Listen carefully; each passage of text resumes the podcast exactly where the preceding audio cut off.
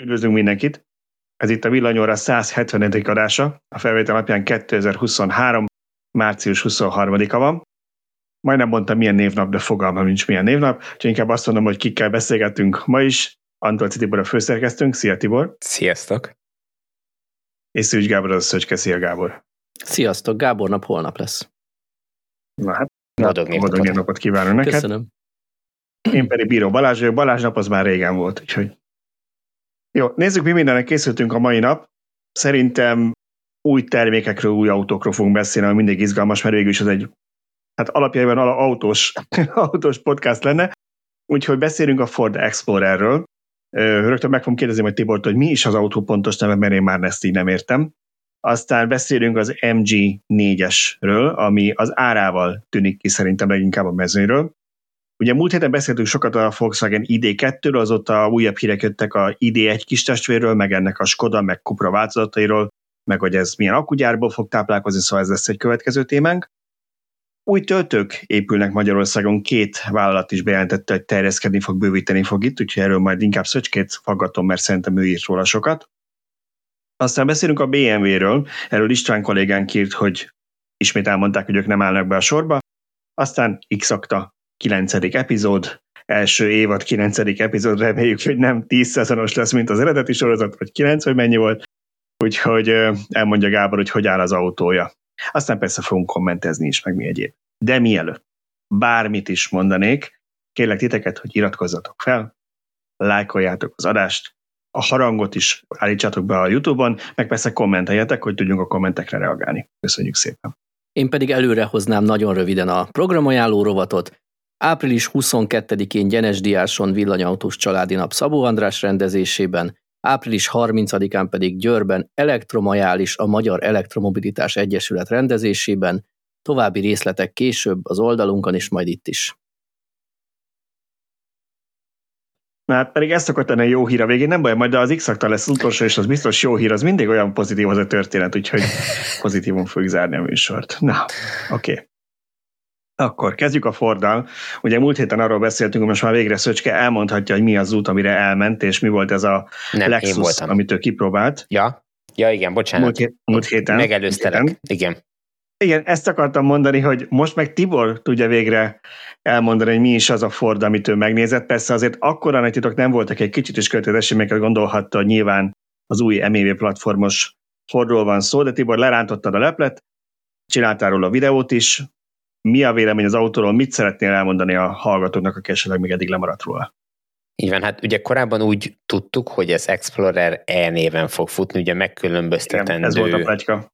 a hagyományos Explorer-től, ugye, ami egy amerikai típus, de hát ilyen homeopátiás mennyiségbe árulják Európában is, ha jól tudom. Én most megnéztem, képzeld el, hogy ugye néztem, hogy fönn van már, és már fönn van egyébként a Fordnak a honlapján az új Explorer, még rendelni nem lehet, de aznap ki is rakták a magyar honlapra, és ott volt, hogy valami 34 millió forintért lehet venni a régiből, csak hogy nagyon valaki összekeverje, szóval az, ami most Explorer néven fut a Ford magyar honlapján, az az amerikai benzines terepjáró, amit 34 millió meg lehet venni. Ez nem az elektromos, ami jön majd idén ősztől rendelhető. És akkor ugyanaz a neve a kettőnek? Igen. Ezt kezdtem volna a névvel.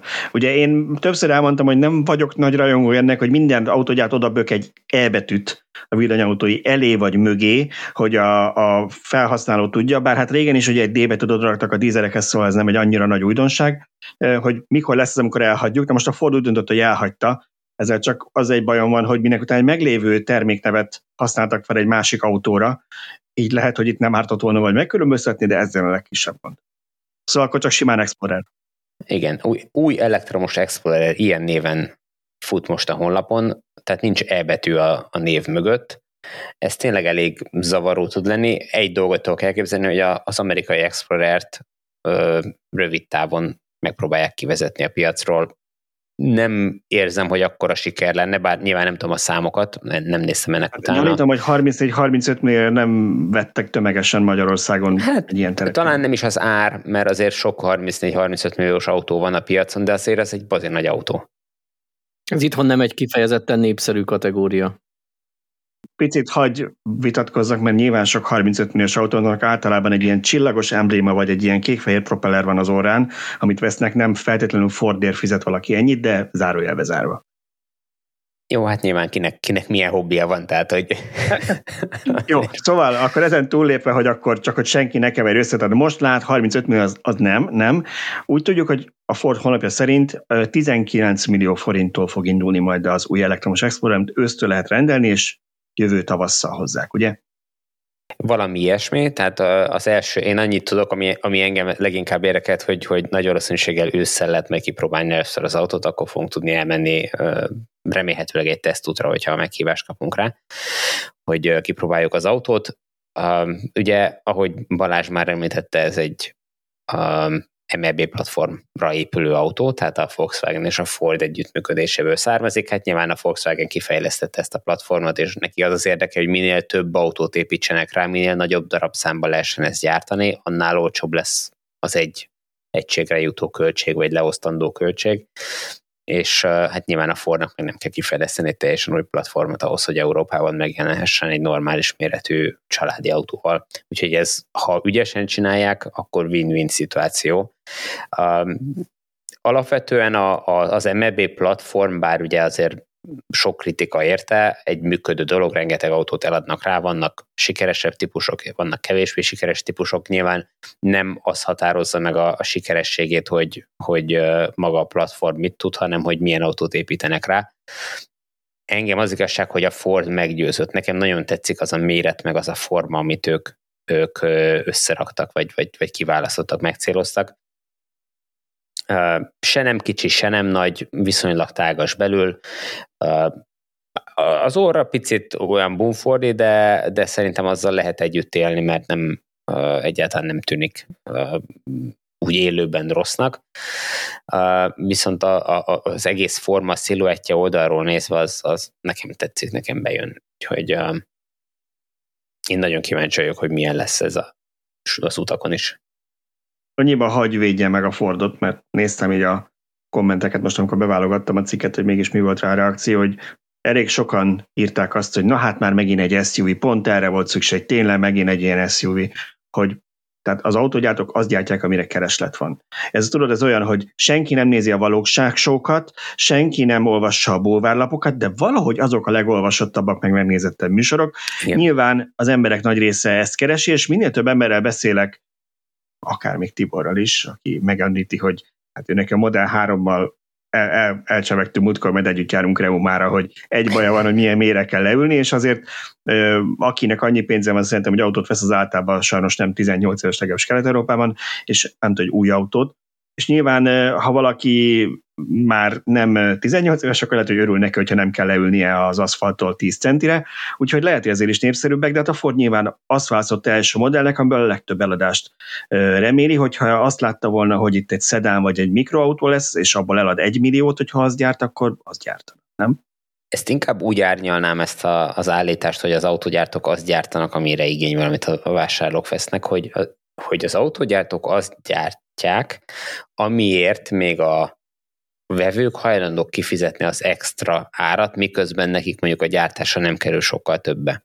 Ugye ezt láttuk az elmúlt években, talán beszélni is fogunk még erről ma, hogy, hogy, hogy maximalizálták a profitot az elmúlt egy-két évben az autógyártók, és tulajdonképpen ez az SUV mánia, ez ennek a, az eredménye. Tehát mi vevők, és ebből a szempontból igaz az, amit mondasz, hajlandóak vagyunk mondjuk egy 10-15-20 százalékkal többet fizetni, vagy akár lehet, hogy 50 százalékkal is nyilván típustól függ. Ugyanazért az autóért, hogyha föl van emelve, és egy kicsit olyan magasabb, kicsit SUV-sabb, van egy fekete betét a kerékjáratívbe, meg alól feketére festették a, a szoknyarészt, és akkor hú, úgy néz ki, mint hogy zongoralakkal, hogy ne legyen kényes, ugye? Lehetőleg zongoralakkal. Igen, igen, igen, ilyen is van, de nem ez a, lény, nem ez a lényeg alapvetően, hanem az, hogy, hogy, hogy, hogy szeretünk nagyobb autóba ülni, szeretünk nagyobbat választani, és ezért hajlandóak vagyunk extra pénzt fizetni. Miközben nyilván lenne igény a kis autókra is, csak azoknak a presztízse az olyan, hogy, hogy attól meg azt várjuk el, hogy az nagyon olcsó legyen. Miközben a kettő autó között gyártási különbség az minimális, néhány százalék valószínűleg, mert ugyanazt azért elvárjuk, hogy persze a kis autó is legyen biztonságos, a kis autóban is legyen ott az az infotainment rendszer, és a kis autó is tudjon lehetőleg mindent, amit a, a nagy autó tud, csak kicsibe, Na hát azt meg nem lehet megcsinálni, hogy, és azért meg nem akarunk fizetni sokat. Így ö, tulajdonképpen kénytelenek azt mondani az autógyártók, hogy hát azt nem gyártják, mert azon nem tudnak keresni. Igen, az a, az a plusz-minusz 30 centi, amennyivel több anyag kell bele, nem, nem, nem az a döntő a gyártási költségben, ahogy mondod, valószínűleg azon tényleg ezen tudnak többet keresni, de mindegy, ettől eltekintve, szóval, hogy ez egy SUV, Beszéljünk össze kicsit a külsejéről, nyilván szubjektív. Én azokkal értekeltek, akik azt mondták, és ez abszolút nem kritika, mert szerintem, ha valahonnan lehet meríteni, akkor ez egy jó irány volt, hogy kicsit a, a Land Rover hajaz, ott is, ott is talán ezekre az újabbak, hát nyilván nem, meg nem az igazi terep, hanem ezekre a modernebb ilyen városi Land Roverekre, ami, ami nem egy rossz irány, tehát ettől ugyanez, ugyanez egy nagy autó, vagy hát nagyobb autó, de, de nem tűnik olyan drabálisnak szerintem ez, ez méretben még egy, egy nagyon jó kocsi, tehát hogy a, a, igen, ezek a Land Roverek, ezek viszonylag nagyok, bár be kell vajon nem ismerem azért annyira a márkát, de, de, de ez szerintem egy, tehát egész konkrétan ez egy akkora autó, mint egy iX1-es BMW. Tehát az, az iX3-asnál egy ilyen kisebb kocsi. Rövidebb, mint az ID4, néhány centivel, tehát hogy persze nem sokkal, de, de rövidebb, annak a, annak a, a, a megfelelő. Én a videóban azt mondtam, hogy az ID3 és az ID4 közé van belőve, ami igaz is, de inkább az ID4 felé közelít, tehát hogy, hogy az ID3-nál azért jóval nagyobb autó. Szöcske, neked hogy tetszik kívülről?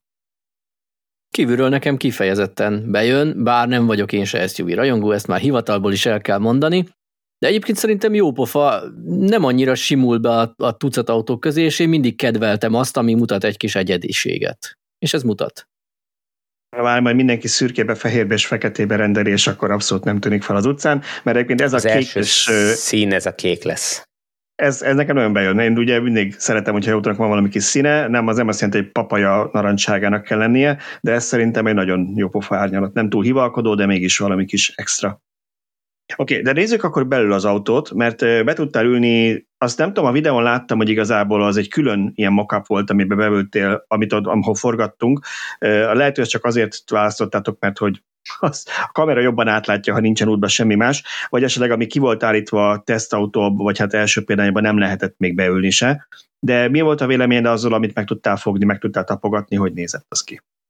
Alapvetően beülni nem ültem be, mert nem nagyon hogy mondjam, nem nagyon erőltették, hogy azt nyitogassuk azt az ajtót, mondták, hogy mit uh-huh. tudom én, csak óvatosan nyissam, mert akár még le, nem mondták, hogy le is eshet, de szóval, hogy az, az csak úgy éppen össze van rakva az a kocsi, ami ki volt állítva, de hogy nyilván azért, hogy könnyebb legyen forgatni, meg fotózni benne, ezért készítettek egy olyan, olyan demo utasteret is, aminek nem volt ugye teteje karosszériája kívülről, tehát nem blokkolta semmi a, a, se a fényeket, se a kamera látóvilág, látószögét, vagy, vagy látványát. Ami nyilván, ami miatt én nyitogattam mégis az ajtót, az a, az, az ajtó oldalán lévő kezelőpanel, mert rendkívül kíváncsi voltam rá, hogy a ablak emelőt azt hogy oldották meg az MLB platformból átemelt rendszeren, és hát sajnos nagyon úgy tűnik, hogy a Volkswagen azt a, azt a kis panelt, amin a, az ablakállító kapcsolók vannak, meg a váltás, az e, hogy ugye a kapcsolókra az első vagy a hátsó ablakokat akarod emelni, vagy ö, sülyezteni, abból valószínűleg rendelt nem tudom néhány tízmillió darabot, és amíg világ a világ, addig ezt kell beszerelni mindenhova, mert a Ford nem volt hajlandó újat, újat gyártatni és, és, és rendelni ebbe az autóba. Valószínűleg nagyon-nagyon-nagyon olcsón adhatták azt a panelt, mert ha áttervezték a középső képernyőt ilyen mértékben, akkor nem igaz, hogy ezt nem lehetett volna. Tehát szerintem azért lehet, hogy azt mondták, hogy ha, ha ezzel viszed, akkor tudunk engedni egy kicsit az egész platformárából.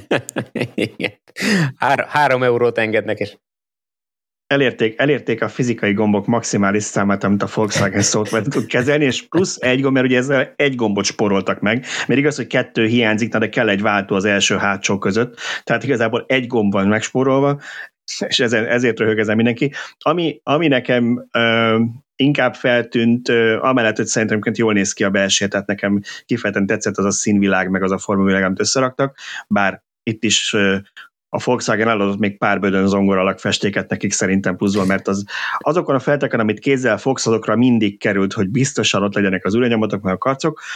Ami, ami nekem inkább negatív volt e, mindentől eltekintve, az csak ezek az érintő gombok, amit szerintem minden autóban mindenki anyáz, a Tesla pledig bezárólag, ahol szintén érintő gombok vannak, ez a lehető legrosszabb megoldás, és legalább itt is zongoralakos feletre rakták a kormányon ezeket a gombokat. Milyen volt ezt élőben nyomogat?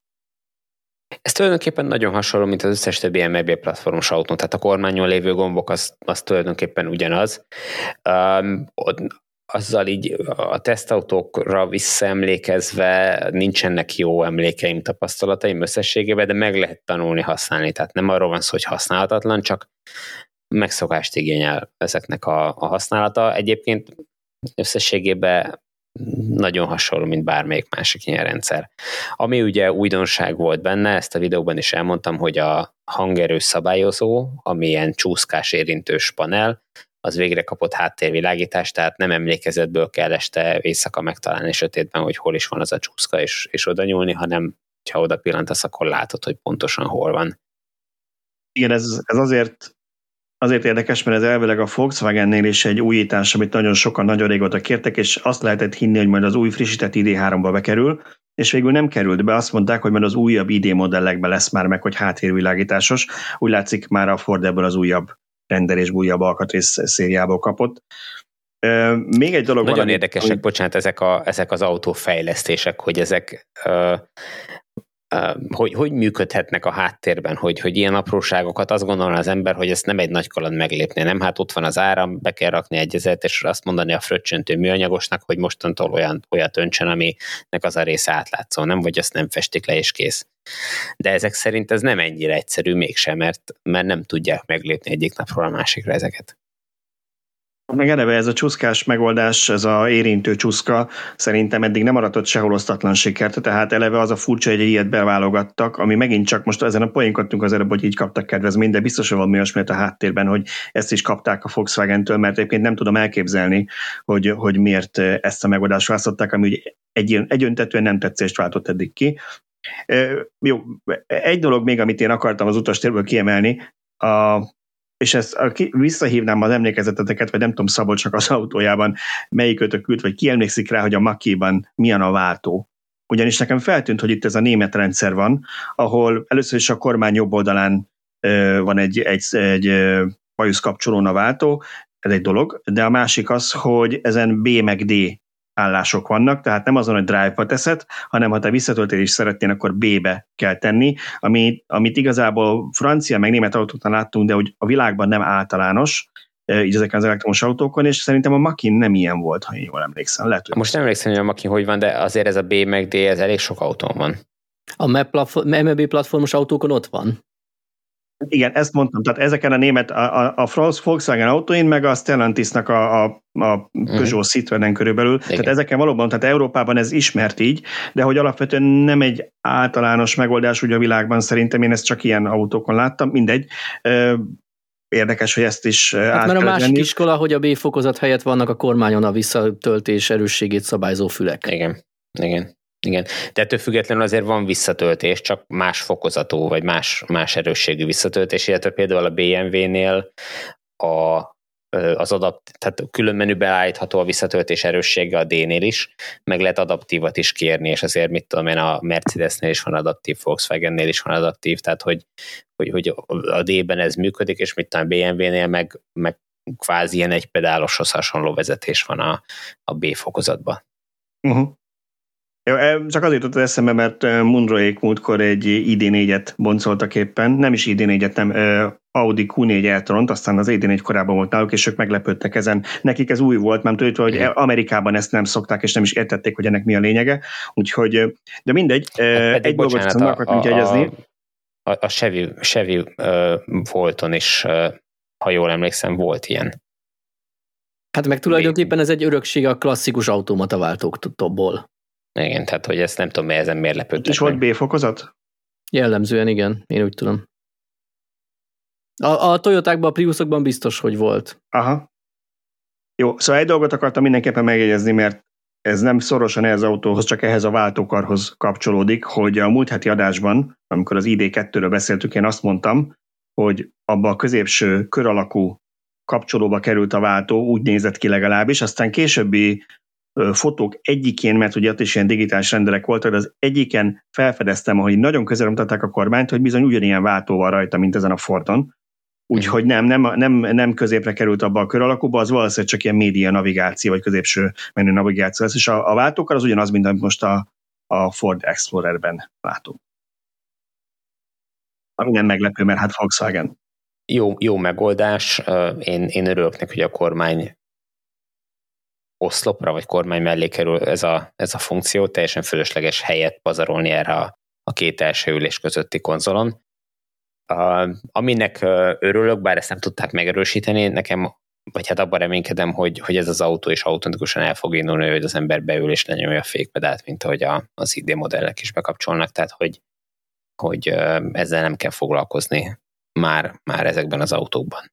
Ugye ami, ami még kiemelendő, az a mozgatható középső képernyő, 15 szoros ha jól emlékszem, kijelzője van, aminek a dőlés szögét lehet állítani, és hogyha az ember függőlegesre állítja, akkor alatta feltárul egy olyan rekesz, ami, amiben lehet pakolni olyan dolgokat, amit nem szeretnénk, hogy szem előtt legyen, a, hogyha az autót ott hagyjuk.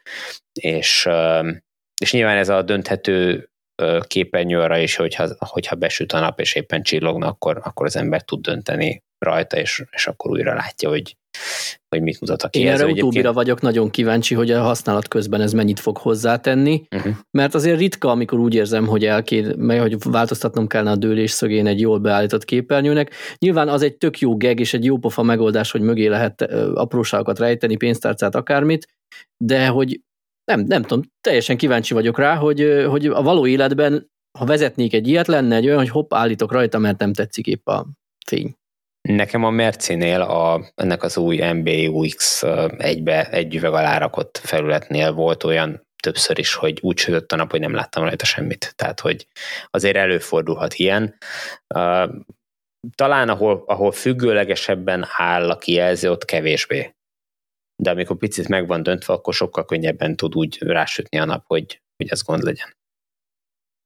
Az lenne még a kérdésem, hogy akkor mit ígértek igazából ezzel az autóval kapcsolatban, mit hallottál? Ugye azt tudjuk, hogy nagyjából 19 millió lesz, ősztől lehet rendelni, ami hát akár már szeptember is lehet, de senki ne vegye szeptember 1 Hát én nem tudom, én, én, én úgy tudtam, hogy a rendelés az már most meg fog nyílni, tehát hogy ez most furcsa, hogy Magyarországon még nem rendelhető, de lehet, hogy nem vagyunk az első hullámos. Amikor én néztem aznap, amikor néztem aznap, én nem láttam, azóta nem frissítettem rá, de én valahol azt olvastam, és azt hittem, hogy a mi cikkünkben akkor lehet, hogy nem, és más külföldi videóban hallottam, hogy, hogy ősztől lehet majd rendelni, és jövő évben én kezdik kiszállítani, úgyhogy aztán lehet, hogy vannak olyan piacok, ahol már előbb megnyitják, mondjuk Németországban a, a rendelést.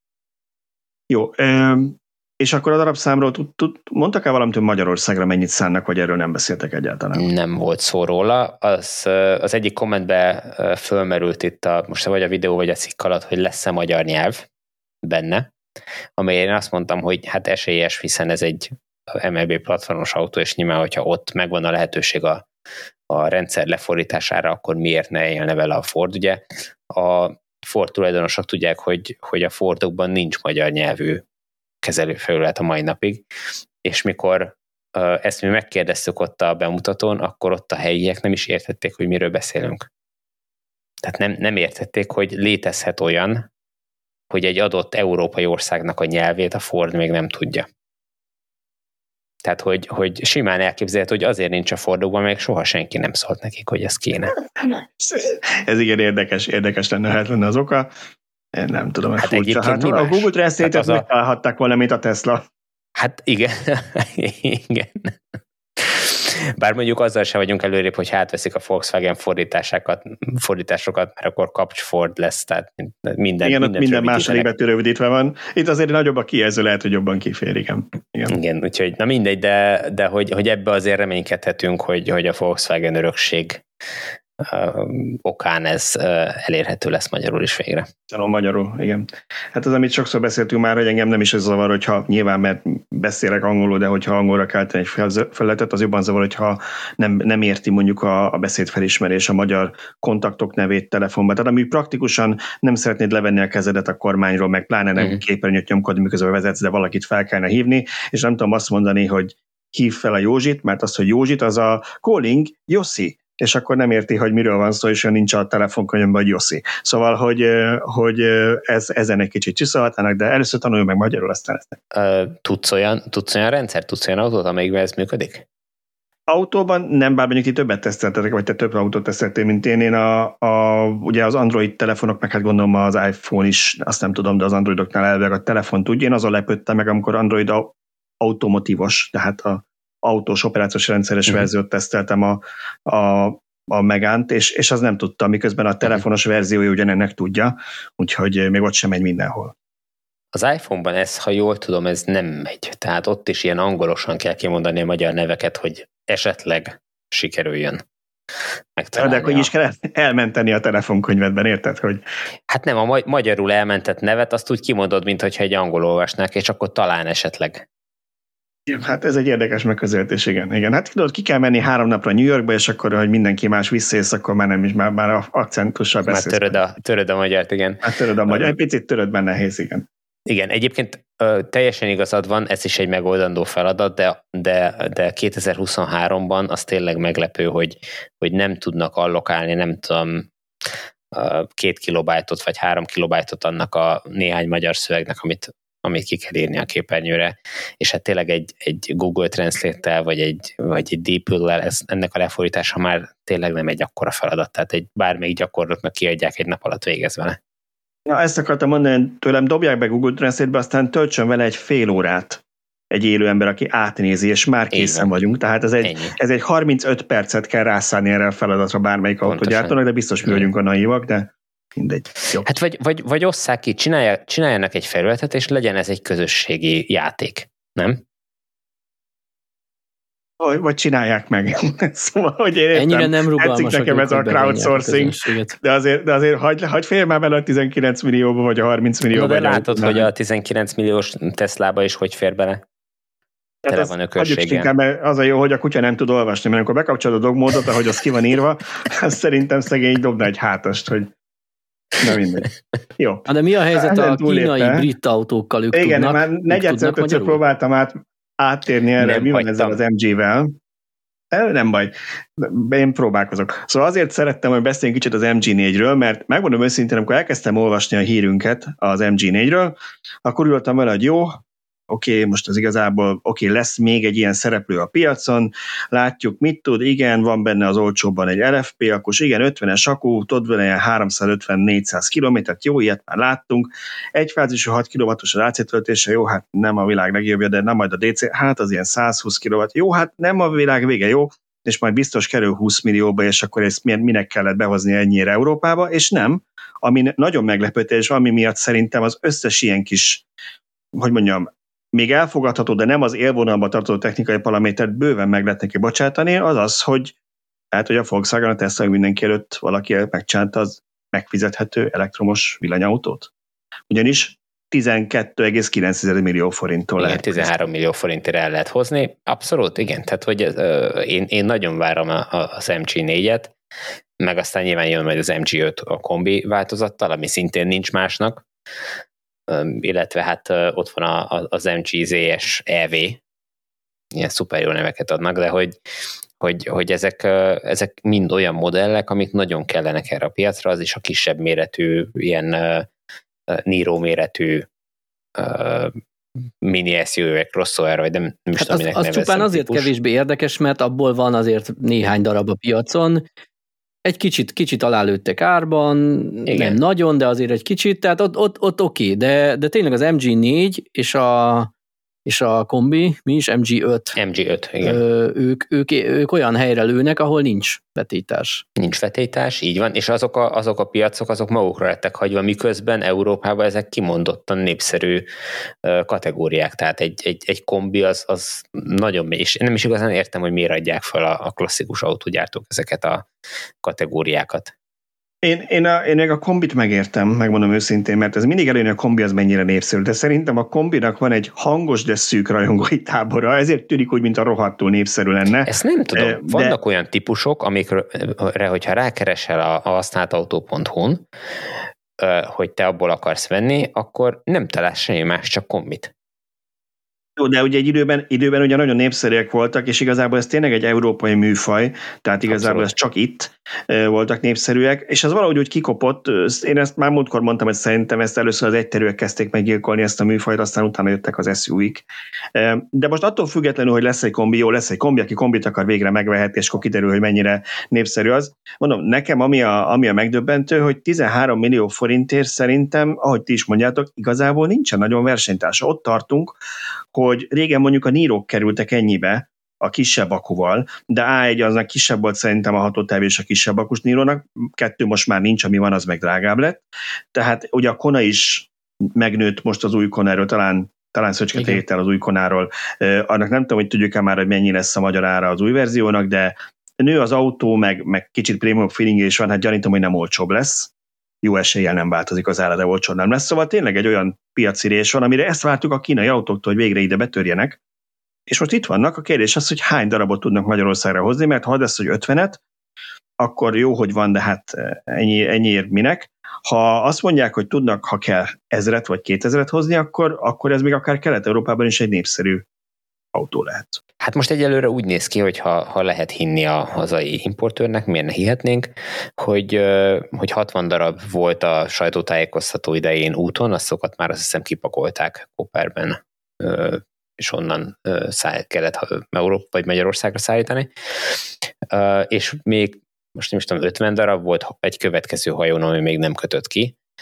Tehát, hogy, hogy ezek... És ezek még elvileg foglalható autók, tehát nem megrendelésre jönnek, hanem úgy berendelte a... Szerintem ezeknek egy részét a kereskedések fogják megadni uh-huh. bemutató autónak, tehát nyilván az első 60-nak mondjuk a, ugye 22 kereskedés van, mondjuk, hogyha mindenki egy-két autót vesz, akkor a fele el fog fogyni de hát előbb-utóbb nyilván azok is eladható autók lesznek, és akkor a másik felét azt meg el fogják tudni kezdeni értékesíteni, illetve azok, azokat az autókat, amik már hajón vannak, azokat szintén el tudják kezdeni értékesíteni, hiszen van alvásszámok, tudják az összes paraméterek, paraméteret, és azok az autók már Magyarországnak vannak allokálva, abba a kikötőbe jönnek, ahonnan Magyarországra tudják szállítani az autókat, tehát hogy ezek már megvehető autók, és, és remélhetőleg ö, jönni fog. Ami miatt én, én bízom benne, hogy ez tényleg így is lesz, az az, hogy azért látjuk, hogy Kínában, ha nem is beleállt a mert azért szeretnek ilyen szalagcímeket adni egyes újságok vagy lapok,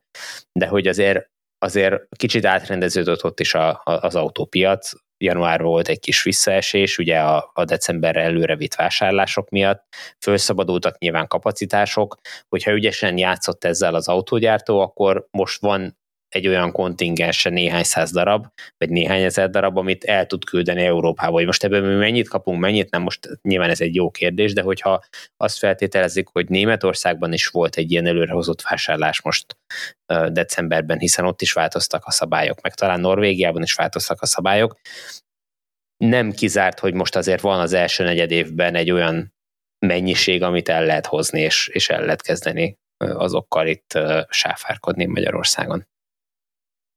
Most ami még nagyon tetszett nekem ebben a történetben, most uh, kicsit, hogy böngésztem paramétereket, úgy zárjában megegyezném, és ezt uh, semmiképpen nem más márkák frostlidására mondom, hogy ezek szerint mégis lehet 64 kWh-órás akupakot 135 kW-tal tölteni 14 millió forintért.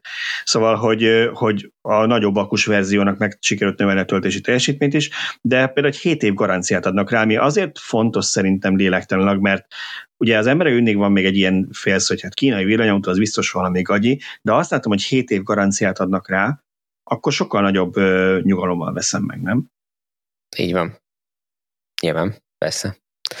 még hogyha önmagában a 7 év nem is egy különleges dolog, mert hát azért több autógyártó is ad 5-8 év garanciát, tehát hogy ez nem egy, nem egy különleges Hát, dolog. ilyet, azt, persze, persze, de de az, hogy egy kínai autógyártó is, amit, amiről mondjuk azt hisszük esetleg, hogy, hogy nem biztos, hogy a legjobb minőséget képviseli, ezt bemeri vállalni, akkor, akkor feltételezhető, hogy nagyon nem számítanak arra, hogy ez tönkre fog menni.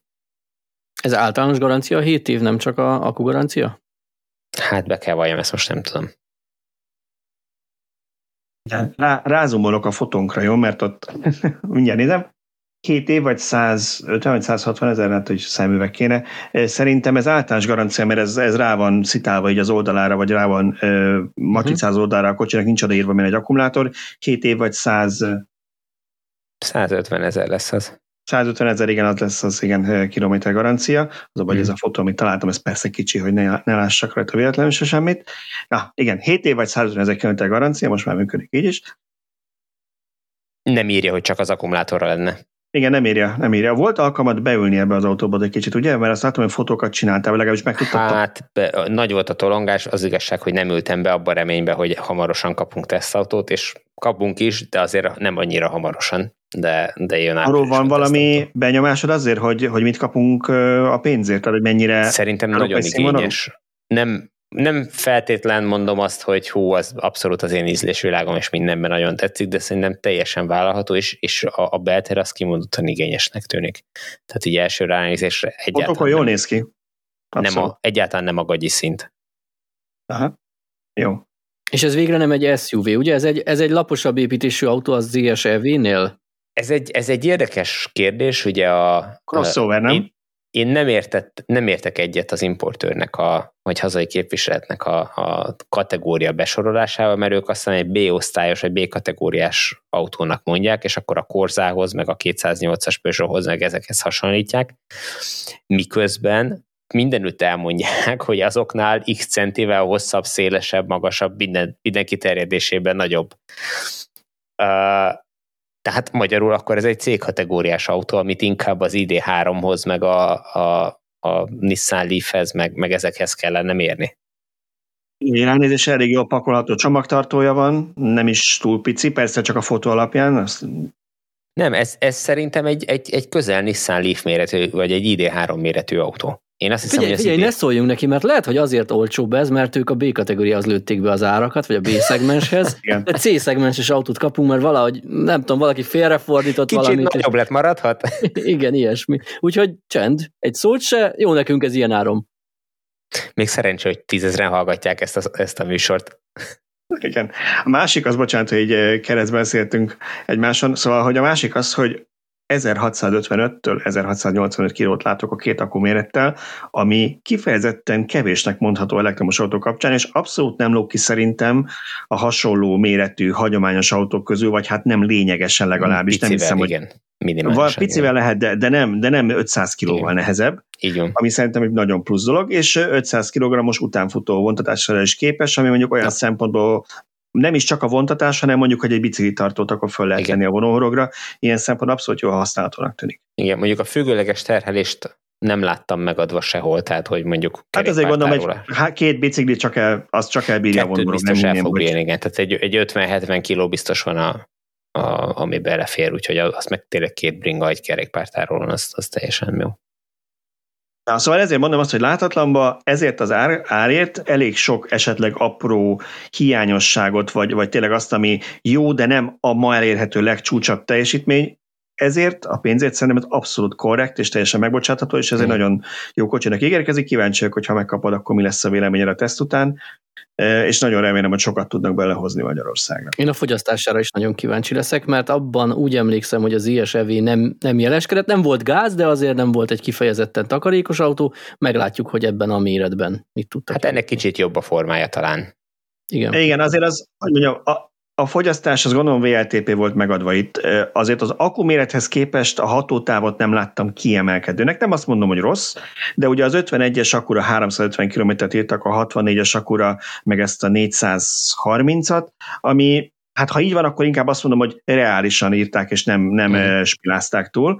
Ha, ha meg nem így van, hanem ez a VLTP, akkor azt mondom, hogy lehet, hogy, hogy, hogy talán nem annyira hatékony, mint lehetne de hát ez azért már abszolút élhető hatótáv, és, és Abszolút. a nagyobb akunak sincsen horror felára, ahogy látom.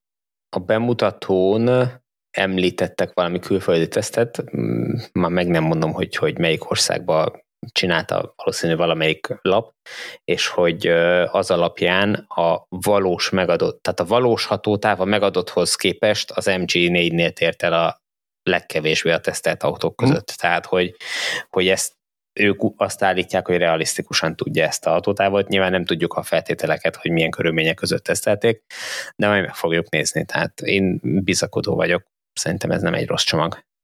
Igen, olyan szempontból az mindenképpen jó, hogy ugye a kínai autóknál, amikor várjuk őket, mindig nehéz ezt előre belőni, nem? Mert ők vagy ezt a CLTC, vagy a uh-huh. kínai NEDC szabványt használják, amiről így csak annyit tudunk, hogy hát köszönjük szépen, nincs a valósága, de hogy mennyire jó, mennyire rossz. E, van, hogy elosztjuk harmadával, vagy, vagy tehát, hogy valamit úgy levonunk belőle, de, de így most legalább az látszik, hogy VLTP-ben ezek szerint akkor ott van a, az elvárható szinten. Oké. Okay. Na hát folytassuk az olcsó autóvonalon szerintem, mi a véleményetek.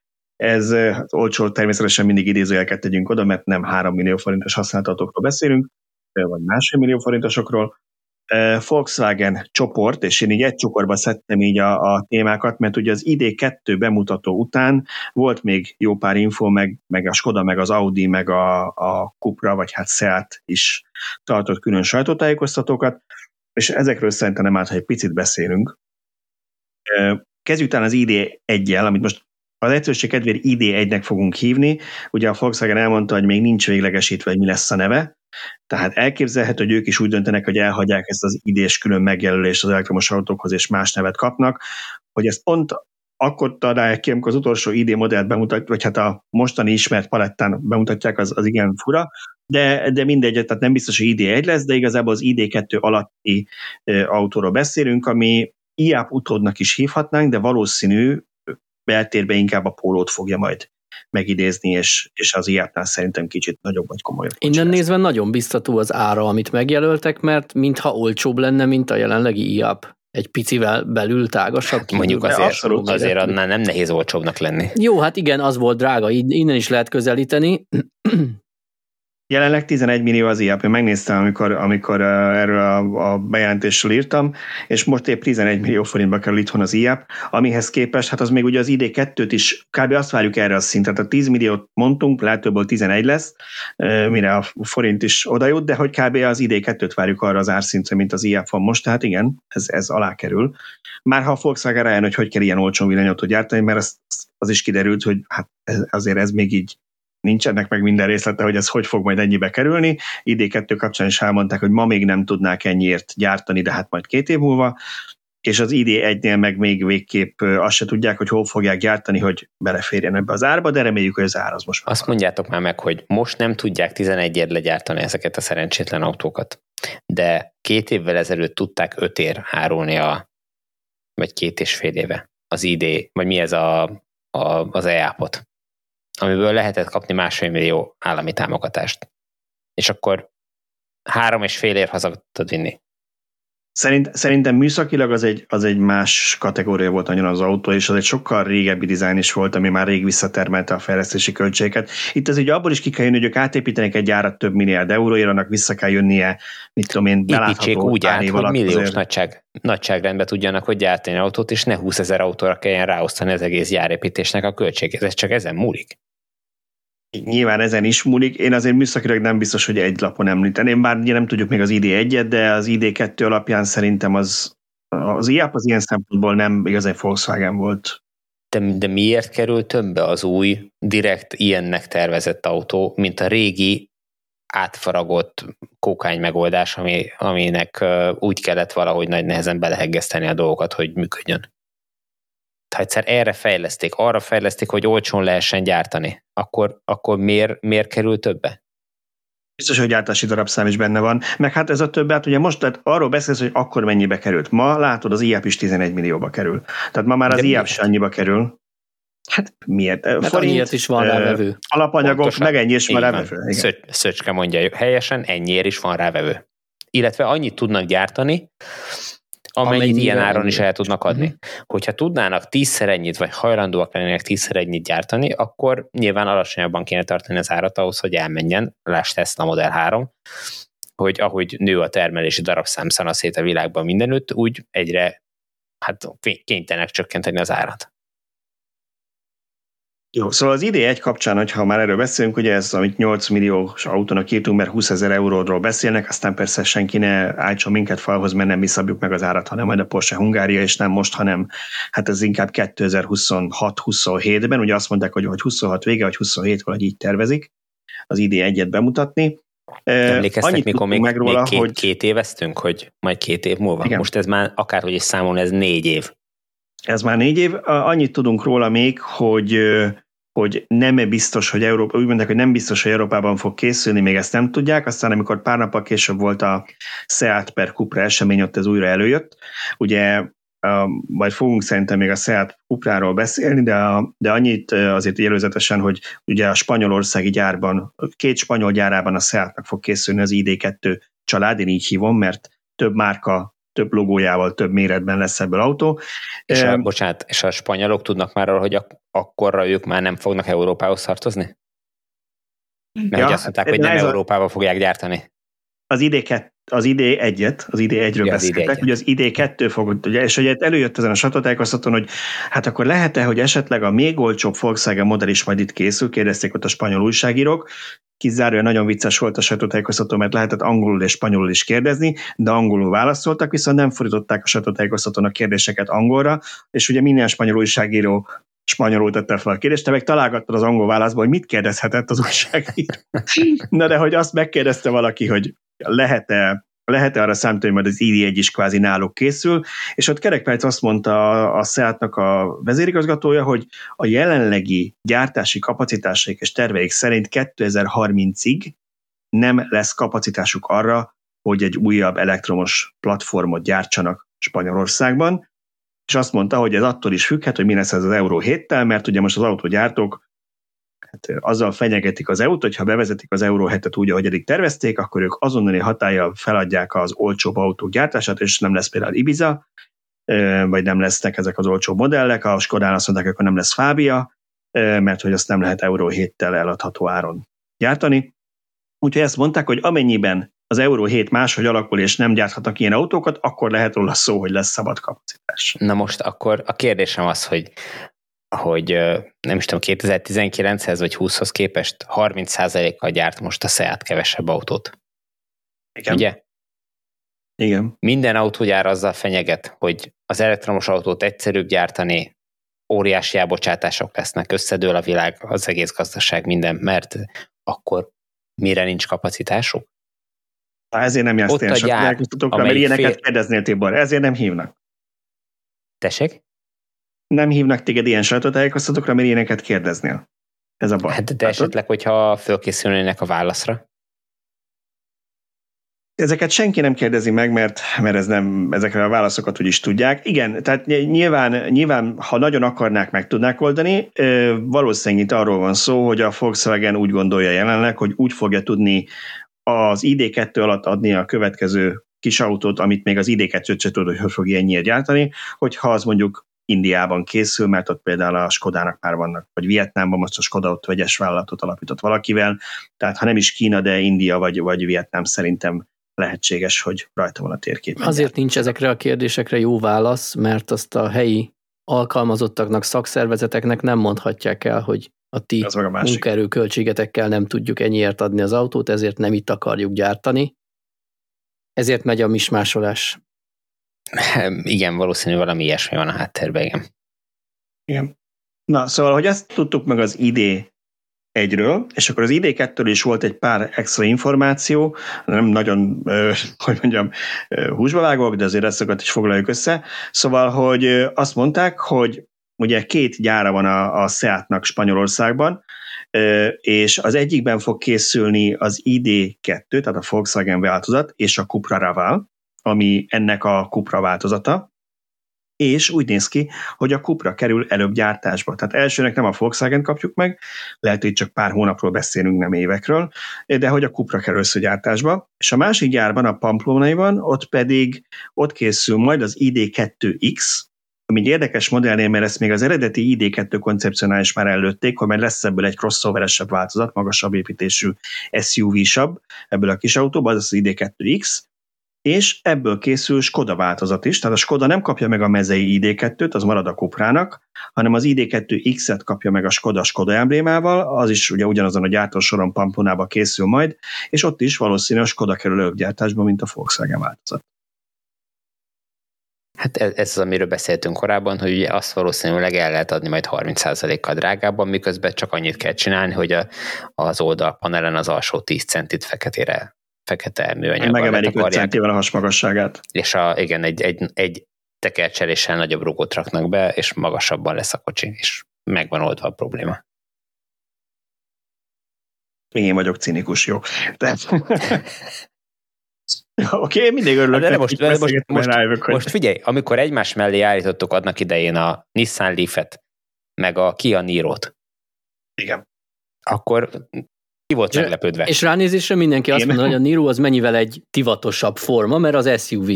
Miközben, miközben a két autó szinte minden kéterjedésében centire megegyezett. Igen.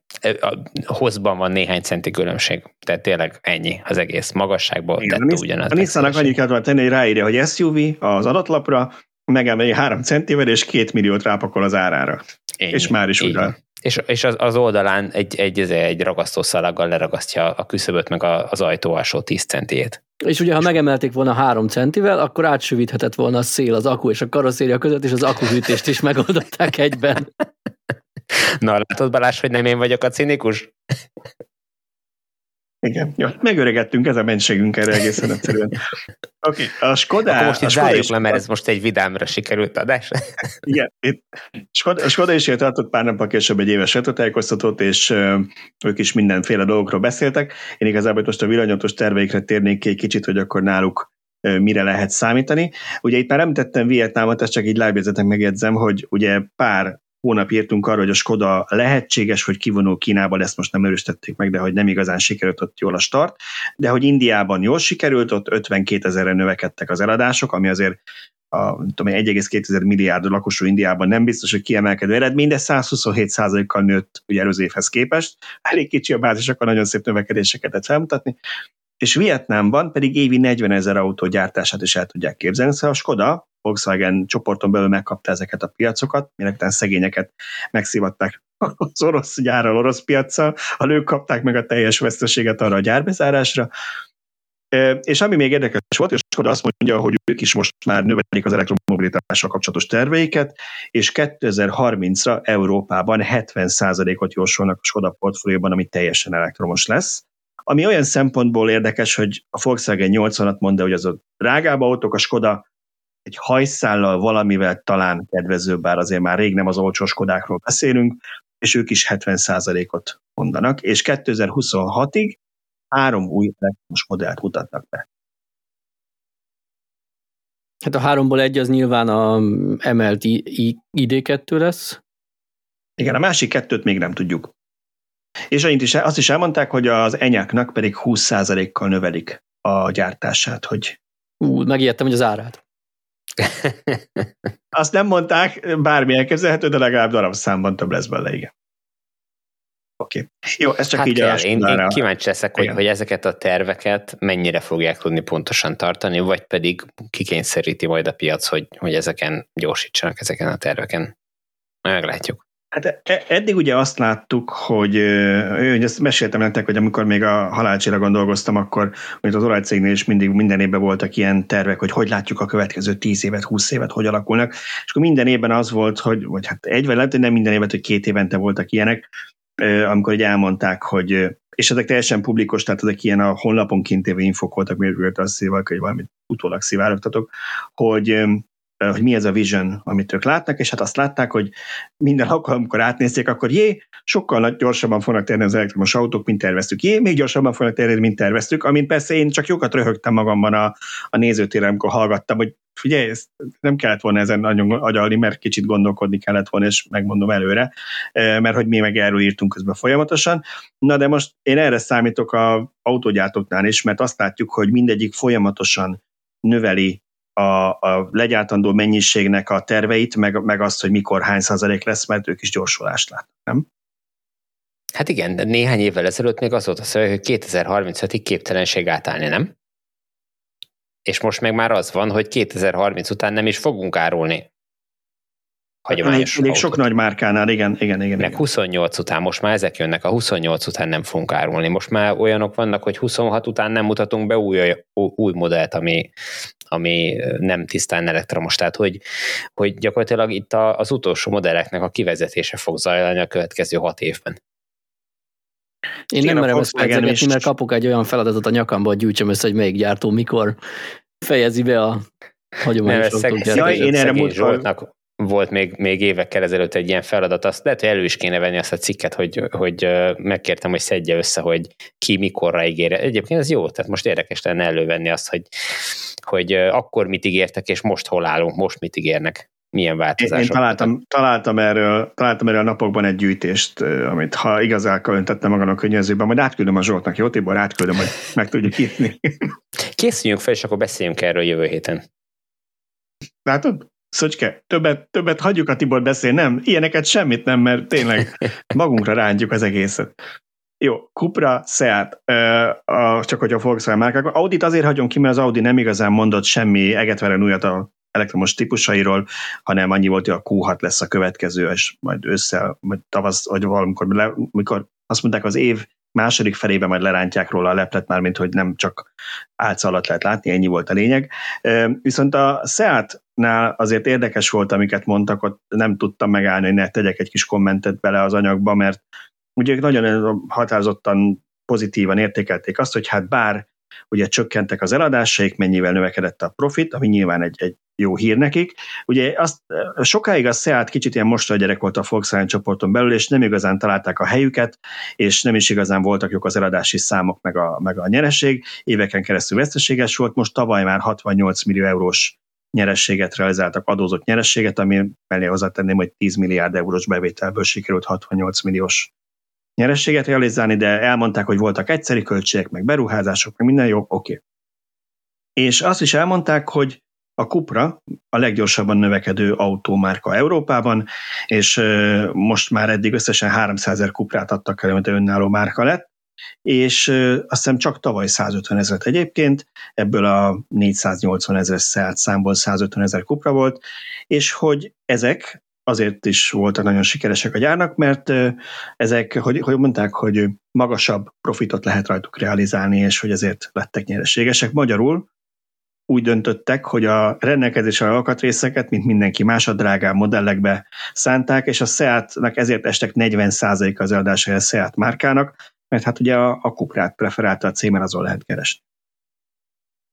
Ennek, ennek mi értelme van egyébként, hogy az egyik márkámat kinyírom, és csinálok egy teljesen új márkát, amit, amit úgy pozícionálok, hogy hú, az aztán prémium, ahelyett, hogy azt csináltam volna, hogy a régi meglévő márkát kicsit föntebb húzom, és a, azt a meglévő vevőkört ellátom egy egyen jobb autóval, vagy, vagy generációról generációra jobb autóval.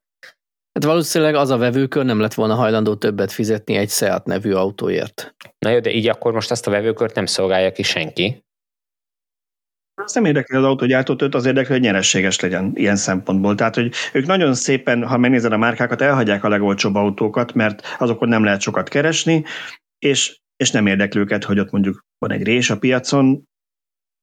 Értem, de most ez a, a névváltás megoldja a, a problémát? Hát látod, én szöcskevértek egyet, hogy valószínűleg úgy gondolták, hogy a marketing azt ezt mutatta ki, hogy Seat márkanévhez olyan képzetek társulnak Európában, nem feltétlenül negatív, nekünk volt a családban Seat, és a mai napig uh, az Ribizlinek hívjuk, mert ilyen piros színe volt, és uh, gyerekkori emlékek a Ribizlivel, amivel anyu csapatott, és ültünk benne hátul. Na de, hogy, tehát nekem, én nekem abszolút nincsen rossz emlékem a Seatokról, de hogy a Seat az egy ilyen olcsó autónak volt pozícionálva, és valószínűleg azért nem fogja senki kifizetni a prémium MAB felárat, most nyilván inkább azon sportosabbra, még inkább véve a kupra. Úgyhogy, de nekem ami tetszik egyébként a kupra történetben az, hogy a kupránál, amit múlt héten kritizáltam, hogy mennyire a, a, a ultrakonzervatívra sikerült az a Polo facelift, amit, amit ID2 néven akarnak árulni, hogy a Cupra verzió az meg tényleg, tényleg sokkal vagányabb lett, némelyik formájában azt mondom, hogy kicsit öncélónak tűnik, és nem igazán nem miért mondom, még egy hurok, de, de legalább, legalább egy ilyen pofásabb kis autó lett belőle, úgyhogy szerintem ezzel biztos, hogy meg tudnak szóltani egy kört. Ez egyébként kétségtelen, hogy a kuprák tényleg nagyon jól néznek ki élőbe is, meg, meg ezek a, a következő generációs renderek is, tehát hogy ez, ezzel nincs abszolút semmi probléma, csak azt, azt nem értem, hogy ezt miért nem lehet megoldani a, a régi jól bevált márkanév alatt. Hát nyilván nem vagyok marketing szakember, tehát hogy... De egyébként próbálják azt is a Volkswagen csoportnál, hát pont az előbb mondta, nem tudom melyik őtök, hogy a Skodák megdrágultak. Hmm. Tehát gyakorlatilag ott a régi márkanév alatt nyilván minőségben, tudásban is javultak a Skodák, de szép lassan emelkedett az áruk, és már Igen, el kell fejteni, hogy ez az olcsó márkája a Volkswagen csoportnak. Tehát a Skodánál megpróbálták márkanévet belül emelni az árat és a minőséget, a Seatnál meg egy másik lóra tettek, hát lehet, hogy maguk se tudták, hogy melyik fog igazán bejönni. Nekik mindegy, milyen néven veszik meg az autóikat, csak vegyék. Világos, világos. Nekem a Skoda megoldása szimpatikusabb.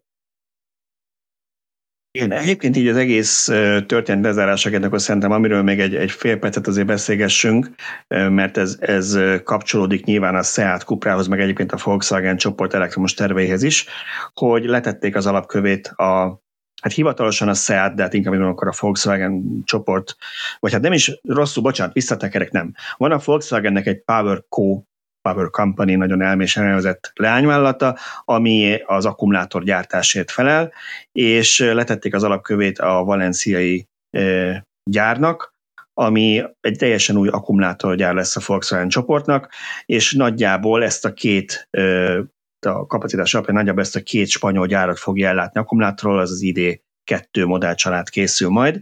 Úgyhogy amikor arról beszélünk, hogy mutasd meg az akugyáradat, mert hogy oké, okay, bemutattál egy új autót, amit olcsón akarsz adni, hol lesz hozzá az akugyár, akkor most azt mondom, hogy megmutatták az akugyárukat, elkezdik építeni, és 2026-ra ígérik, hogy elindul a gyár, ami mondjuk olyan szempontból picit érdekes, hogy 25-re ígérik az ID2-t, most vagy az ID2 fog csúszni, csak a két marketinges nem egyeztetett, hogy elmondhatjuk-e vagy nem, vagy pedig arról van szó, hogy az eleinte máshonnan kerülnek cellák majd az ID2-be, de lesz egy új akugyára a Volkswagennek. Ennyi? Sem, nulla reakció. Hát jó témát választottam. Meg, megszoktuk már annyira minden, minden faluban kinő egy újak, ugye így Magyarországról nézve ez már nem meglepő, hogy ott is lesz egy. Jó, oké, hát akkor ezt, ezt kitárgyaltuk ezt a hatalmas hét, mehetünk a következőre. Töltők, új töltők, át is a Szöcskének a szót, ugye két két cikket fűztem én ebben össze, hogy Magyarországon új töltők kerülnek bevezetésre. Az OMV, és az Ionity jelentette be, hogy bővít Magyarországon. Így van, nagyon fontos, de viszonylag távlati cél. Ugye ne felejtsük el, hogy előtte vannak már itt több száz nagy teljesítményű töltő a magyar autópálya hálózatra ígérve, amelyek ilyen 2024-25-ben várható a megvalósulásuk, ha minden úgy alakul, ahogy kell. Viszont ezek azon felül az fognak EU-s, jönni. Ugye? Igen, igen az, az EU-s, EU-s projekt, de, de ez a harmadik, vagy amiről most fogunk beszélni, ez is szintén EU-s projektről van szó ami egy kicsit ilyen furcsa, vagy érdekes, vagy nem is tudom mi benne, hogy nem magyar cégek fognak Magyarországon töltőt telepíteni. Hát ugye az Ionity az nyilván egy német cég, és, és ők fognak uh, hét új helyszínt kialakítani, vagyis hát amúgy nem tudjuk, hogy ez, ez fixe hét új helyszín lesz-e, az is lehet, hogy ezek között lesz a meglévő helyszínek bővítése is, hogy ott nem négy, hanem további oszlopok fognak megjelenni. Illetve az ÖMV az három országban fog, de az ÖMV román leányvállalata, vagy nem is tudom, tehát a román ÖMV nyert erre, vagy ugye még, még sincs nyerve, tehát nagyon-nagyon-nagyon korai ezt még konkrétumként elemezni, de konkrét számok vannak. A román ÖMV benyújtott az EU-nak egy programot, amely szerint építenének összesen Szlovákiában, Romániában és Magyarországon mondom a számot, 408 darab töltőpontot 98 helyszínen, tehát ilyen 4-6 oszlop várható valószínűleg egy helyszínen, mindegyikre 600 kW elektromos tápellátást kell telepíteni, tehát nagy valószínűséggel helyszínenként négy, néhány helyen 6 150-es töltőt fognak letenni, és ami ennek a két projektnek további érdekessége, hogy ezek úgy vannak meghirdetve, hogy kis teherautók, illetve könnyű tehergépkocsik és buszok számára tervezett töltőkről van szó. Itt kommentelőnk kérdezték is, hogy akkor ki lesz téve, hogy személyautóval behajtani tilos. Én nem tartom ezt valószínűnek, csak jelenleg már eljutottunk oda, hogy a meglévő töltők egy nagy részéhez, ha valaki oda akar állni egy elektromos teherautóval, vagy busszal, akkor, akkor nem, nem nagyon tud, mert vagy a forgalmat akadályozza, vagy, vagy egyszerűen több töltőoszlopot akar el. Tehát én úgy gondolom, hogy itt annyi lesz a változás, hogy ezekhez egy nagy parkolóhelyet alakítanak ki, vagy esetleg egy olyan áthaladós parkolóhelyet, ami mondjuk tök jó egy lakókocsis személyautónak is, hogy, hogy végig, tud, végig tud itt menni, mint ahogy a benzinkutakon is vannak a, a tető alól külön kitett kútfejek, ahol mondjuk egy mezőgazdasági gép is odafér és tud tankolni. Itt valami ilyesmiről lesz szó. Tehát úgy gondolom, hogy ez nem elvesz az értékéből, hanem hozzáad, hogy ezt teherautókra tervezik vagy alakítják ki. A lényeg az, hogy, hogy három országban 98 helyszínre ÖMV benzinkutakra, főútvonalak mentén, tehát itt ennek lehet, hogy Tibor tudod pontos szabályát, hogy, igen. igen, hogy, hogy hány kilométerre térhet el a TENTI útvonalak szoktak preferáltak lenni EU-s projektekben, és úgy tudom, hogy itt a CEF 2-es projektnél hát vagy kettő vagy három kilométer a maximum, uh-huh. amin belül kell legyen, de, de le, még az is lehet, hogy ennél kevesebb. Mert ez, a TENTI, ez mit jelent? Ez az autópályák? Nem csak autópályák. Nem.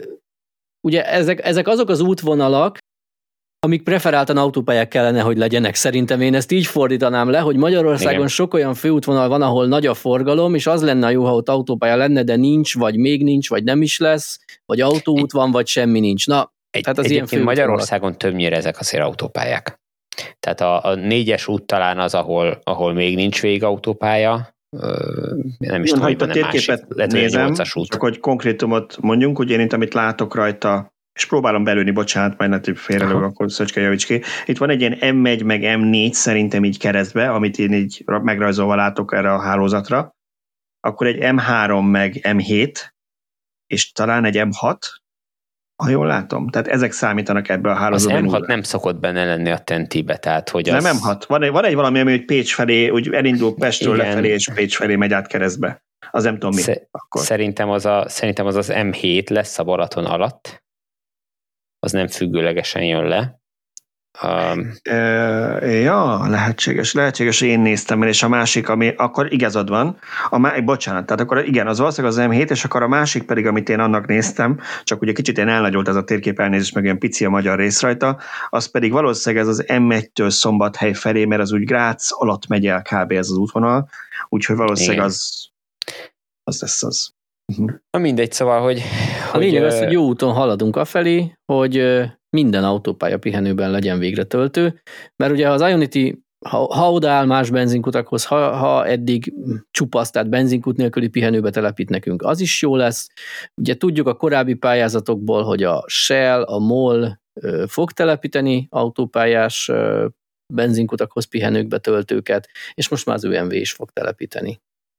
Így van, hát Magyarországon ennek két nagy gátja van. Az egyik, hogy a helyet nagyon nehéz megszerezni, tehát az autópályapihenők állami kézben vannak.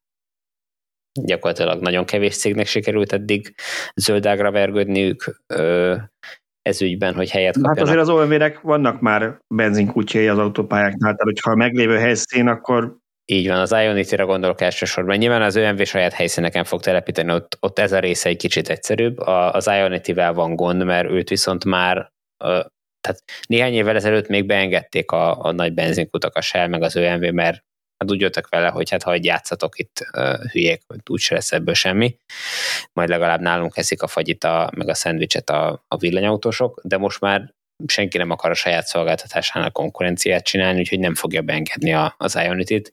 Ugye az Ionity saját helyszínt kell keresen, na most kérdés, hogy oda települ, be tudja sírni magát egy, egy üres benzinkúttal és egyéb szolgáltatásokkal nem rendelkező. Ami nem OMV vagy MOL, hanem valami más, ami, akinek, vagy, vagy nem Shell, akinek van a recharge, valaki, akinek nincs. Van benzinkútja, de még nincs töltőhálózata. Hát Egy jó kérdés, hogy van-e ilyen, aki nem is akar. Nem sok.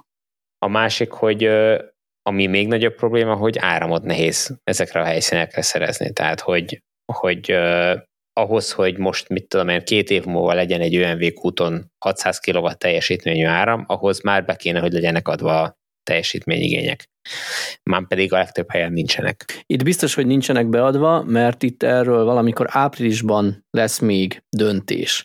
Ugye nem vagyok tisztában, sajnos jó lett volna, ha Laci itt van, vagy előtte megkérdem, mert ő talán jobban képben van ezekről az uniós projektekről, hogy hogy is megy itt a döntés és jóváhagyási folyamat. A lényeg az, hogy itt pályázatokat nyújtottak be a cégek, azok közül kiválasztott az Európai Unió megfelelő hivatala támogatásra ö, felterjesztetteket. Ezt a listát láttuk most, és ez alapján választottuk ki ezt a két céget, és ez, erről még fog dönteni az Európa Tanács, és én azt nem tudom, hogy ez itt mennyire formalitás, mert én ugye már a 2035-ről is azt hittem, hogy ez kőbe van vésve, aztán látjuk, hogy ott, ott még azért van, van visszakozási lehetőség. Én bízom abban, hogy, hogy ezeket már április 13-án tényleg egy tolvonással, egy egyszerű szavazással jóvá fogják hagyni, de azért még van egy minimális esély arra, hogy ezek közül valamelyik mégse nyeri meg a támogatást. Igen, én is úgy gondolom, hogy ez már csak papírforma, most kérdés, hogy ez hivatalosan mikor fogják kihirdetni, mert, mert csak ez számít, hogy hivatalosan azt mondják, hogy igen, mehet, és mindenki elkezdheti a projektet. Ami még probléma ezekkel a, a projektekkel, hogy ugye a TENTI útvonalak miatt az olyanok, mint amit beszéltünk, hogy Pécs, meg az M6-os, az teljesen kiesik, és, és míg a többi autópálya mentén egyre sűrűbb lesz a hálózat, amire abszolút szükség van, tehát most nem arról van szó, hogy ott fölösleges a, az M6-osra senki nem fog telepíteni, mert ott saját pénzből kellene megoldani, az, meg, az pedig amíg van uh, uniós meg állami támogatás, addig nem fogják. Tehát most például az államnak, magyar államnak óriási szerepe kéne, hogy legyen abba, hogy azt mondja, hogy oké, okay, a tenti útvonalakra EU-s pénzből megoldjuk, a, a, a többi útvonalon fontos, nekünk fontos útvonalon, mint hogy az ország szempontjából fontos útvonalon pedig akkor álljon oda az állam, és aztán néhány milliárd forintot, most itt tényleg apró pénzről beszélünk egy költségvetési szinten, azt tegye bele és oldják meg ugyanerre a határidőre, amíg a többi helyszínen kiépül. Egyébként nekem pont ez a bajom ezzel az EU-s támogatással, nem azzal, hogy van ilyen támogatás, hanem azzal, hogy az autópálya az, ahol amúgy is megtérül bármelyik szolgáltatónak. Most kérdés, hogy előre ki mennyi pénzt szeretne beletenni, és ki az, aki úgy dönt, hogy majd, ha már lesz elég autó, nem pedig az, hogy megelőzően ő akar már oda ügyfeleket. De egyszerűen pont ez, amit lehet, hogy nem kéne támogatni, mert ez úgyis megtérül. Hát, az a baj, hogyha nem tám- egyébként igen, tehát hogyha egyáltalán nem lenne támogatás, akkor, akkor már rég belevágtak volna valószínűleg ezek a célk, és már rég készülnének ezek a, ezek a töltőhelyszínek. Mivel van támogatás, megéri várni rá.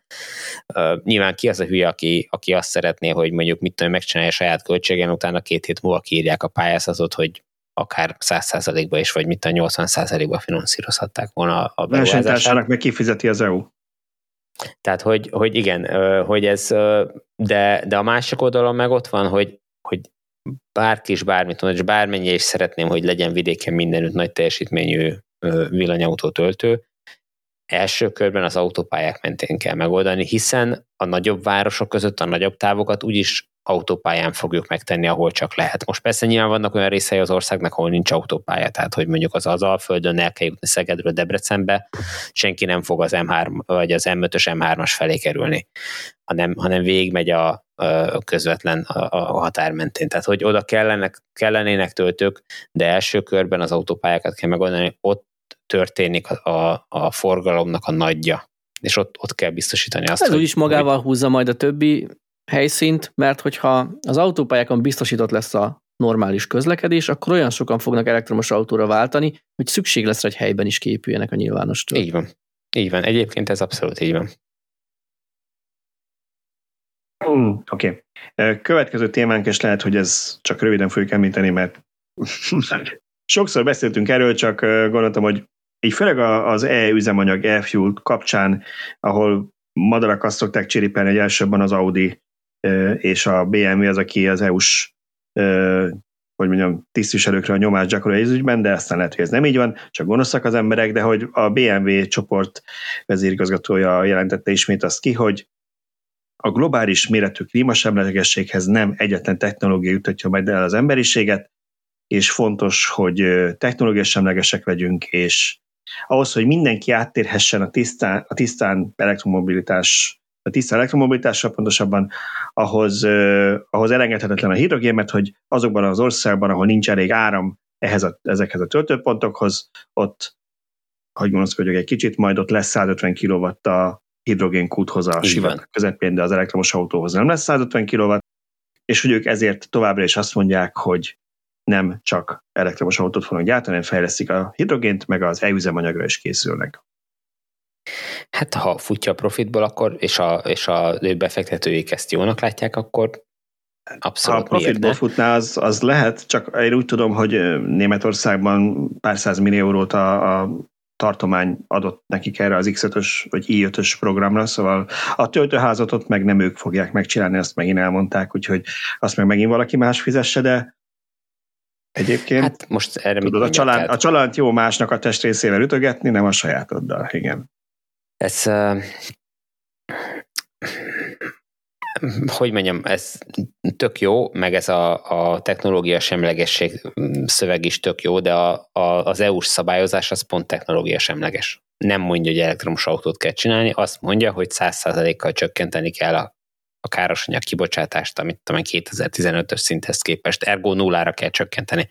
Hogyha meg tudják oldani, hogy a, az e-üzemanyagos belső égésű motoros autó az csak és kizárólag e-üzemanyaggal menjen, és utána adnak a kibocsátását, azt összegyűjtik egy zacskóba, és le lehet adni a megfelelő gyűjtőtelepen, amit a BMW üzemeltet, vagy rá tud venni olyan cégeket, hogy üzemeltessen ilyeneket, akkor részemről nincs az égvilágon semmi akadálya, hogy, hogy gyártsanak ilyen autókat de, de, de, de tehát, hogy egyáltalán nem muszáj elektromosval gondolkodni, de nem ez látszik. Tehát olyan dolgokra akarják rábeszélni az EU-t, ami ugyanúgy szennyez, mint, mint eddig. Most itt a hidrogén nem ezt jelenti, illetve a hidrogén máshogy szennyez, hogyha ha nem tudják megoldani a, a zöld hidrogén termelést időben hozzá.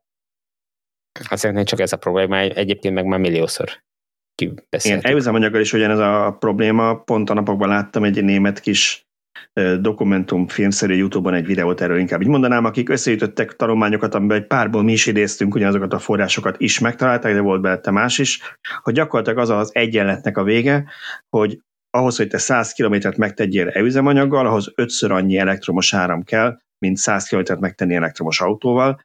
Tehát ha abba gondolunk bele, mennyi megújuló kellene mondjuk az elektromos autókhoz, mert egy csomószor halljuk, hogy hát majd akkor lesznek tiszták, ha minden áram megújulóról megy, akkor ezt tessék, és hogy ez lehetetlen, mert ez sose valósulhatna meg ennyi, akkor ezt tessék öttel beszorozni az e-üzemanyaghoz.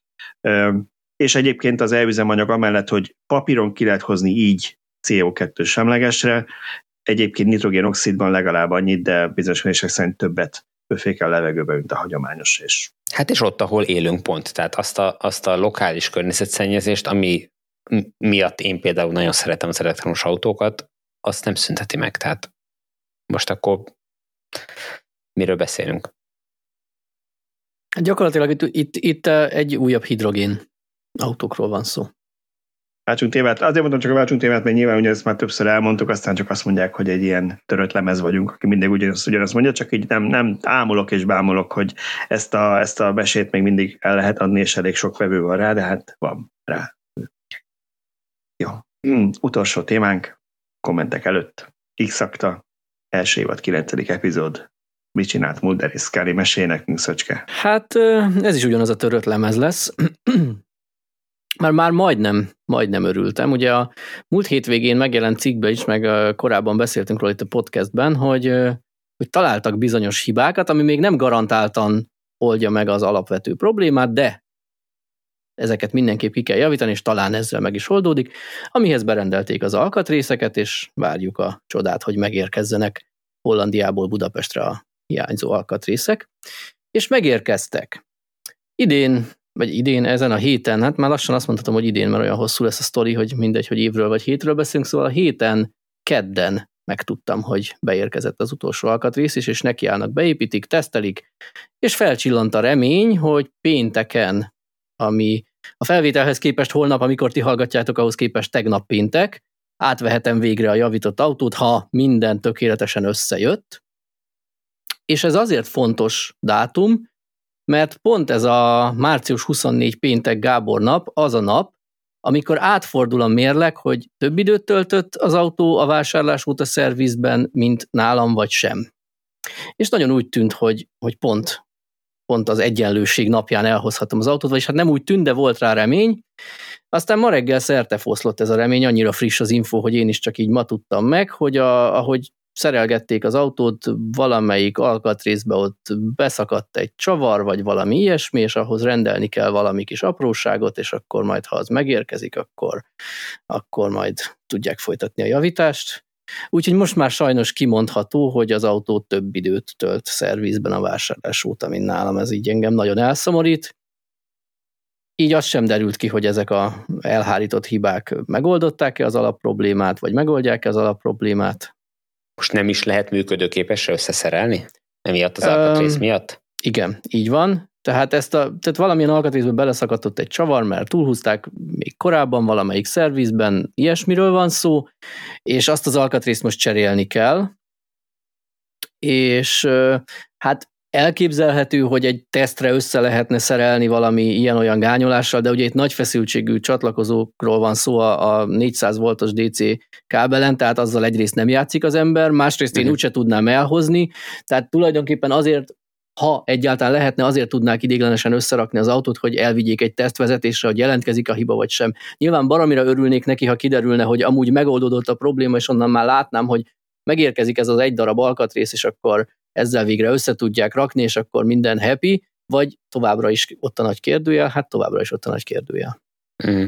Milyen jellegű hibát találtak, amit, amit remélsz, hogy most kijöttenek és megoldódik? Mert úgy tudom, hogy korábban még egy motorra gyanakodtak, és most viszont nem ez tűnik. Ö, is is. Tulajdonképpen a, amitől várjuk a hiba megoldását, az egy nagy feszültségű csatlakozó volt, sérült, égett, nem tudom pontosan, hogy mi volt a hiba jelenség, ugye nem láttam, a lényeg az, hogy egy, egy nagy feszültségű kábelt kell cserélni, amelynek a csatlakozója nem volt rendben a hátsó motoron, és emiatt garanciában kicserélik a hátsó motort is mert hogy ott az a, az, az a csatlakozás volt, de ugye alapvetően nem a motor volt rossz, vagyis hát ezt már szerintem lehet, hogy ők tudják, én nem tudom megmondani, hogy most a, a kábel csatlakozó okozta a motor hibáját, vagy a motor okozta a kábel csatlakozó hibáját, ott mi sérült, mi égett, mi szennyeződött. A lényeg az, hogy egy, egy ilyen alkatrészt cserélnek, amihez, amihez hátsó motorcsere is tartozik, Ugye ezt, ezt talán sokan tudják hallgatóink közül, hogy a tesla nem az van, hogy most akkor egy vadi új motor, mert ez mindig előjön, hogy ó, persze azért bírja sokáig a Tesla, mert hat motort elhasznál addig.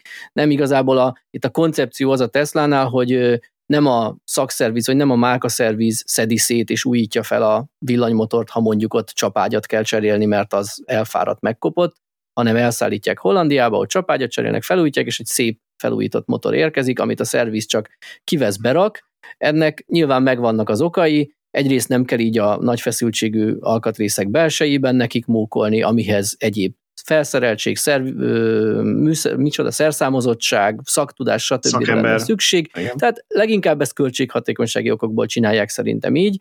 Meg a sztori hozzá az, hogy így, így, ez rendben is van, a sztori az hozzá, hogy így gyorsabb is, mert elméletben, ha mondjuk így motort kell cserélni, akkor nem állott az én autóm a szervizbe addig, amíg szétbontják és csapágyat cserélnek, hanem elméletben, mire én beviszem a szervizbe az autót, már ott lehet a motor, amit majd bele kell tenni, és akkor pár óra alatt kicserélik. Hát nálam ugye ez, ez részben amiatt, hogy, hogy, egy, hogy nem, ez, nem konkrétan egy motor problémával vittem be, hanem egy ilyen rejtélyes hibával, emiatt ez elhúzódott, tehát ezért most három hétig ott állt az autó, és én ugye azt fontolgattam már pont mostanra, mire megjött az alkatrész, hogy, hogy elhozom az autót, mert igazából használható, működőképes, amellett, hogy produkálja a hibákat, és, és hát ugye jól esett volna, hogyha itthon van is tudom használni az elmúlt három hétben. Ha előre mondják, hogy ez egy három hetes periódus lesz, mire megjönnek az alkatrészek, természetesen elhozom hibásan, használjuk tovább, és majd amikor szólnak, hogy megjött a cucc, akkor beviszem, és másnap cserélhetik. Na mindegy, most már kell siránkozni, mert elmúlt ez a három hét, amiben reménykedek, hogy emiatt az egy alkatrész miatt nem egy újabb három hetes periódusnak nézek elébe, és mivel most nem tudják összerakni az autót, most még az se játszik, hogy akkor most elhoznám hibásan, és akkor majd visszaviszem, ha ez megjött, mert most megint ott fog állni a, a budapesti Tesla szerviz udvarán az autó, és várja, hogy megjöjjenek a tudcok hozzá. Ah, nem egy jó sztori. Nagyon nem egy jó sztori, úgyhogy... Pedig ez a, ez a kommentek előtt a vége, ez a, ez hát ami a, a kommentek a biztos vidámak sztori, tudod? Oké. Okay. Válogass egy idő hát, kommentet a legvégére. Igyekezzek? Jó. Jó, szóval hát az együttérzésünkről tudunk biztosítani, most már nagyon várjuk ennek a sztorinak a végét, hogy, hát hogy mi, ez a, mi ez a rejtélyes hiba egyáltalán, meg hogy akkor végre csinálja már meg valaki. Se, segítünk befotózni, hogy el tud adni. Köszönjük. Egyébként vidámabbra tudom fogni. Most a múlt hétvégén egy kölcsön Priusszal közlekedtünk, amiatt, hogy, a, hogy el tudjunk bárhová menni Tesla hiányában, és hát ugye abba benzint kell tölteni, úgyhogy elmentem a 7 éves lányommal tankolni, aki kétszer döbbent le a tankolás, a két perces tankolás alatt. Az egyik az, hogy amikor kiszálltunk a kocsiból és elkezdtem tankolni, akkor megkérdezte, hogy bemegyünk-e a boltba. Ő csak így emlegeti a benzinkutas shopot, hiába mindenki shopnak emlegeti, mert hogy ugye mi villanyautót használva, mikor megyünk be a boltba, ha WC-re kell menni, vagy ha venni kell valamit. És nyilván ő azért tette fel ezt a kérdést, hogy bemegyünk-e, hogy esetleg veszünk-e egy csokit, vagy valami ilyesmi történhet-e véletlenül. Én meg mondtam, hogy hát természetesen bemegyünk a boltba, ott kell fizetni. És így láttam, hogy szegénynek a kis agya elkezdi a fogaskerekeket forgatni, hogy mi, miért a, a tankolásért ott bent kell fizetni, tehát neki fura volt, hogy nem mobilon kell fizetni. És ami igazán vicces, az ezután következett, hogy mondtam, hogy igen, bemegyünk, ott kell fizetni, feldolgozta, hogy ja, ott kell nem a mobilos applikációban, és elindult befelé. Na, várj már meg, légy szíves, de te miért nem jössz? Hát mert tankolok és ugye ott fogtam a csövet, mert hiába akasztottam ki azt a kis pöcköt, talán még ti is emlékeztek rá, hogy lehetett olyat csinálni, az rossz volt, ezen is mindig visszaugrott a kar. Lényeg az, hogy én ott szorongattam, amíg telecsorog a Prius 40 literes tankja, és az alatt lezajlott ez a beszélgetés, és, és, és így meglepődött a lányom, hogy itt kell állni, amíg tele lesz. Fogni kell végig. Biztos hát, túl sok ilyen, nem, lá, nem látott túl sok ilyen marketinganyagot, tudod, amit mindig mondunk, hogy az elektromos autót töltőket a marketinganyagok mindig fogják. Igen. Meg az összes politikus mindig fogja, amikor átadnak egy töltőt. Igen, igen, igen. Na mindegy, én ezt igazából nem is ezt a számomra kedves és kicsit talán vicces sztorit fognám fel, vagy, vagy ragadnám meg ebből a történetből, hanem azt, hogy sokan mondják, hogy a villanyautó töltése az mennyire bonyolult, meg kell tanulni, hogy AC, DC, ilyen kábel, olyan kábel, kutyafüle, kilovattokkal dobálózni, és és nekem így erről eszembe jutott, hogy azért bonyolult villanyautót tölteni, mert az emberek, a mikorosztályunk többsége a benzinkutakon szocializálódott, azt látta gyerekként, hogy anya-apa tankolta az autót. Ellenben és az én lányom, fizetett. és bement fizetett. Ellenben az én lányom azt látta, hogy bedugtuk a autóba a töltőt, a bankkártyánkról lecsorgott a pénz, amit érte fizetni kell, és időnként bementünk a boltba is, és vettünk egy csokit. Tehát nála egy más folyamat. És valószínűleg neki ugyanolyan természetes lesz az elektromos autó töltés, mint egy ma 30-40 évesnek a tankolás. Abszolút. Így van. Így van. És majd megkérdezi tőle, hogy miért nem, ezt miért nem töltöttük tele otthon ezt az autót? Miért kell, miért kell elmenni, ugye? De ez lesz a következő kérdés. Jó, na akkor menjünk át a hallgatói kérdésekre, kommentekre. Azért vettem előre az egyik kommentet, nem önmagában csak azért, amit mondott, hanem mert ha megnéznénk ezt ilyen, ilyen halmazokban néznénk a mi hallgatóinknak a, a YouTube által adott demográfiai adatot, akkor azt látnánk, hogy hát mutatóban néha tizedes ki lehet mutatni, mondjuk 0,1%-ban vannak hölgyek a hallgatók között, és néha 0,1%-ig vannak 25 év alattiak is a hallgatók között, és most egy 20, 20-as évei közepén járó hölgy írt nekünk kommentet, Úgyhogy megtaláltuk azt a fehér hollót, akit a YouTube nekünk jelez, jelentem, és azt írta a hallgatónk, hogy 20-as évei közepén jár, e, nincsen fent TikTokon, munkavégzés közben hallgat minket, és nagyon szimpatikus számára, hogy mindig ide, igyekszünk mindent figyelme venni, és pártozanok maradni, és hogy konyha nyelven értekezünk, amit én mindenképpen dicséretnek veszek, tehát hogy, hogy úgy próbáljuk elmondani az a dolgokat, hogy bárki megértse, és nagyon szépen köszönjük, hogy hallgat minket, és reméljük, hogy más fiatalabb generációban tartozó ismerősének is ajánlja a műsort, hogy ne csak korunkbeliek hallgassák, hogy mennyire okosak vagyunk. Igen, a, a konyha nyelvnek én nem tudtam elsőre, hogy örüljek, vagy ne. Ne örüljek ebben a kommentben, de alapvetően a kommentnek én is nagyon-nagyon Ez megörültem. Pozitívnak, pozitívnak volt érte szerintem. Igen, én is úgy gondolom, hogy pozitívnak szánta. Én egy kicsit magamra vettem, a, ugye néha elmondjuk meg majdnem mindig, hogy mi semmihez sem értünk, hát a főzéshez ezek szerint igen, ha konyha nyelven tudunk a villanyautózásról beszélni. De köszönjük szépen, és én is azt kérném, hogy ne fülhallgatóval, hanem hangosan hallgass, hogy a valószínűleg veled hasonló korosztályban tartozó kollégák is. Ők se tudjanak dolgozni rendesen. ne tudjanak dolgozni. Most gondolj bele, elnézést, nem, nem véletlenül se vegye magára a hölgy, meg a fodrászok se, ugye nem jönnek a fodrászok, az emberek a fodrászokkal viccelni, mert nem tudják belém vágni az ollót, mert ilyen helyre már nem megyek. Hogy nem magára vegye, egy azért, mert a hölgy gondolom, hogy fodrász, csak hogy amikor még jártam fodrászhoz, akkor emlékszem, hogy ugye csomószor ezek a rádió műsorok, ezek a reggeli vicceskedünk, nagyon viccesek vagyunk című műsorok mennek, ha általában csak porigalázzák egymást, és mindenki az a nevet, eh, hogy gondolj be, hogyha valahol mi szólnánk így. Mennyire szomorú lenne, egy szegény ember bemegy, azt, hogy olyan vicces műsor lesz, és közben mint kilovattokról beszélünk, meg MEB platformokról, de hát ugye... De konyha nyelven. Konyha nyelven, kinek mi tetszik. Oké, okay. szóval nagyon szépen köszönjük. Következő komment, autók és szoftverek, azt pedig azért vettem elő, mert szerintem erről ez egy ilyen általánosan elterjedt nézet, vagy többször találkoztam vele, de nem sokszor beszéltünk még róla, úgyhogy erről kicsit csevegünk. Azt írta itt a hallgató, hogy autónál nem biztos, hogy jó, hogyha bárki bármikor írhat szoftvert rá, mert ki tudja, mit rak bele a kódba, ez inkább maradjon zárt. Ugye ezt annak kapcsán mondta, hogy mondtuk, hogy hát ma még talán se tudjuk képzelni, hogy milyen applikációk lesznek majd az autókra, ha megnyitják ezeket az operációs rendszereket.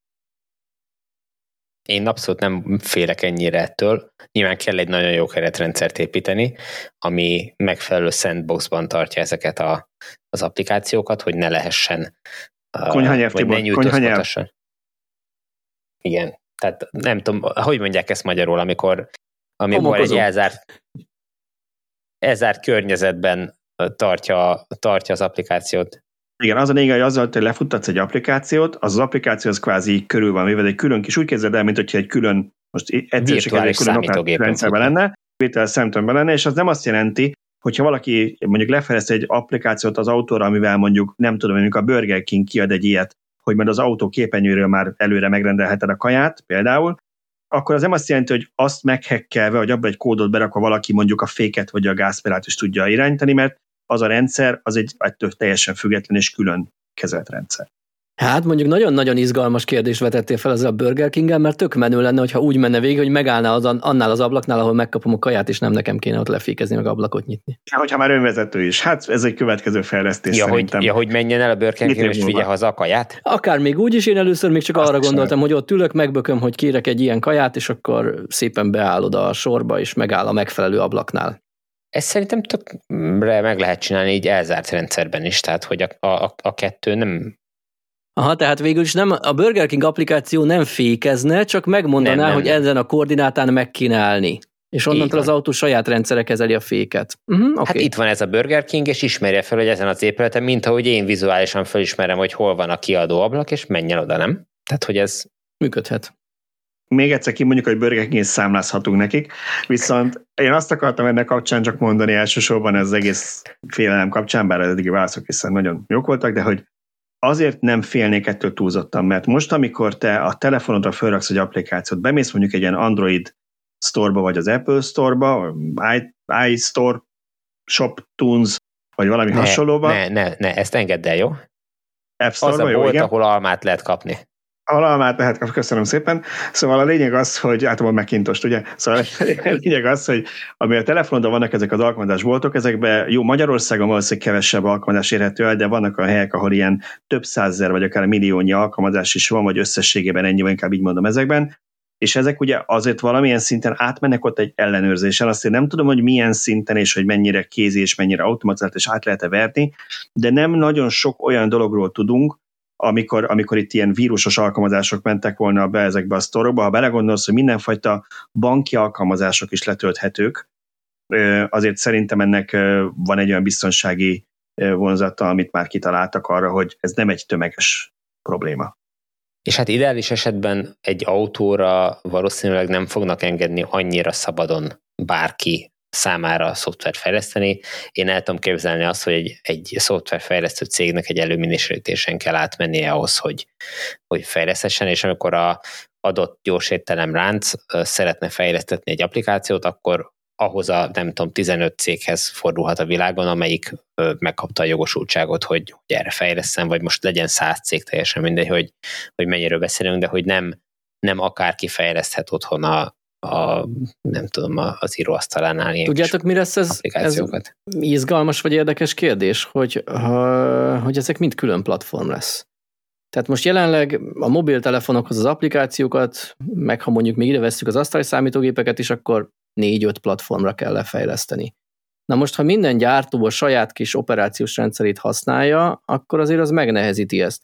És ennek mennyire jót tesz például az Android Automotive, amit egyelőre a, a Volvo Polestar használ, meg, meg talán a Renault, de hogyha mondjuk többen kezdenék el ezt használni, hmm. akkor onnantól egy platformra kellene fejleszteni, és már is nyolc márkának tud applikációt. Érdekes dolog ez, mert volt egy elszólása a Fordos hölgynek a, ezen a Ford bemutatón, amikor érdeklődtünk, hogy milyen rendszer fut a megnövelt méretű kijelző alatt, ami ugye látványosan inkább a Makihoz hasonlít, mint egy ID sorozatú autóhoz, és úgy, úgy ösztönösen rámondta, hogy hát Linux fut alatta.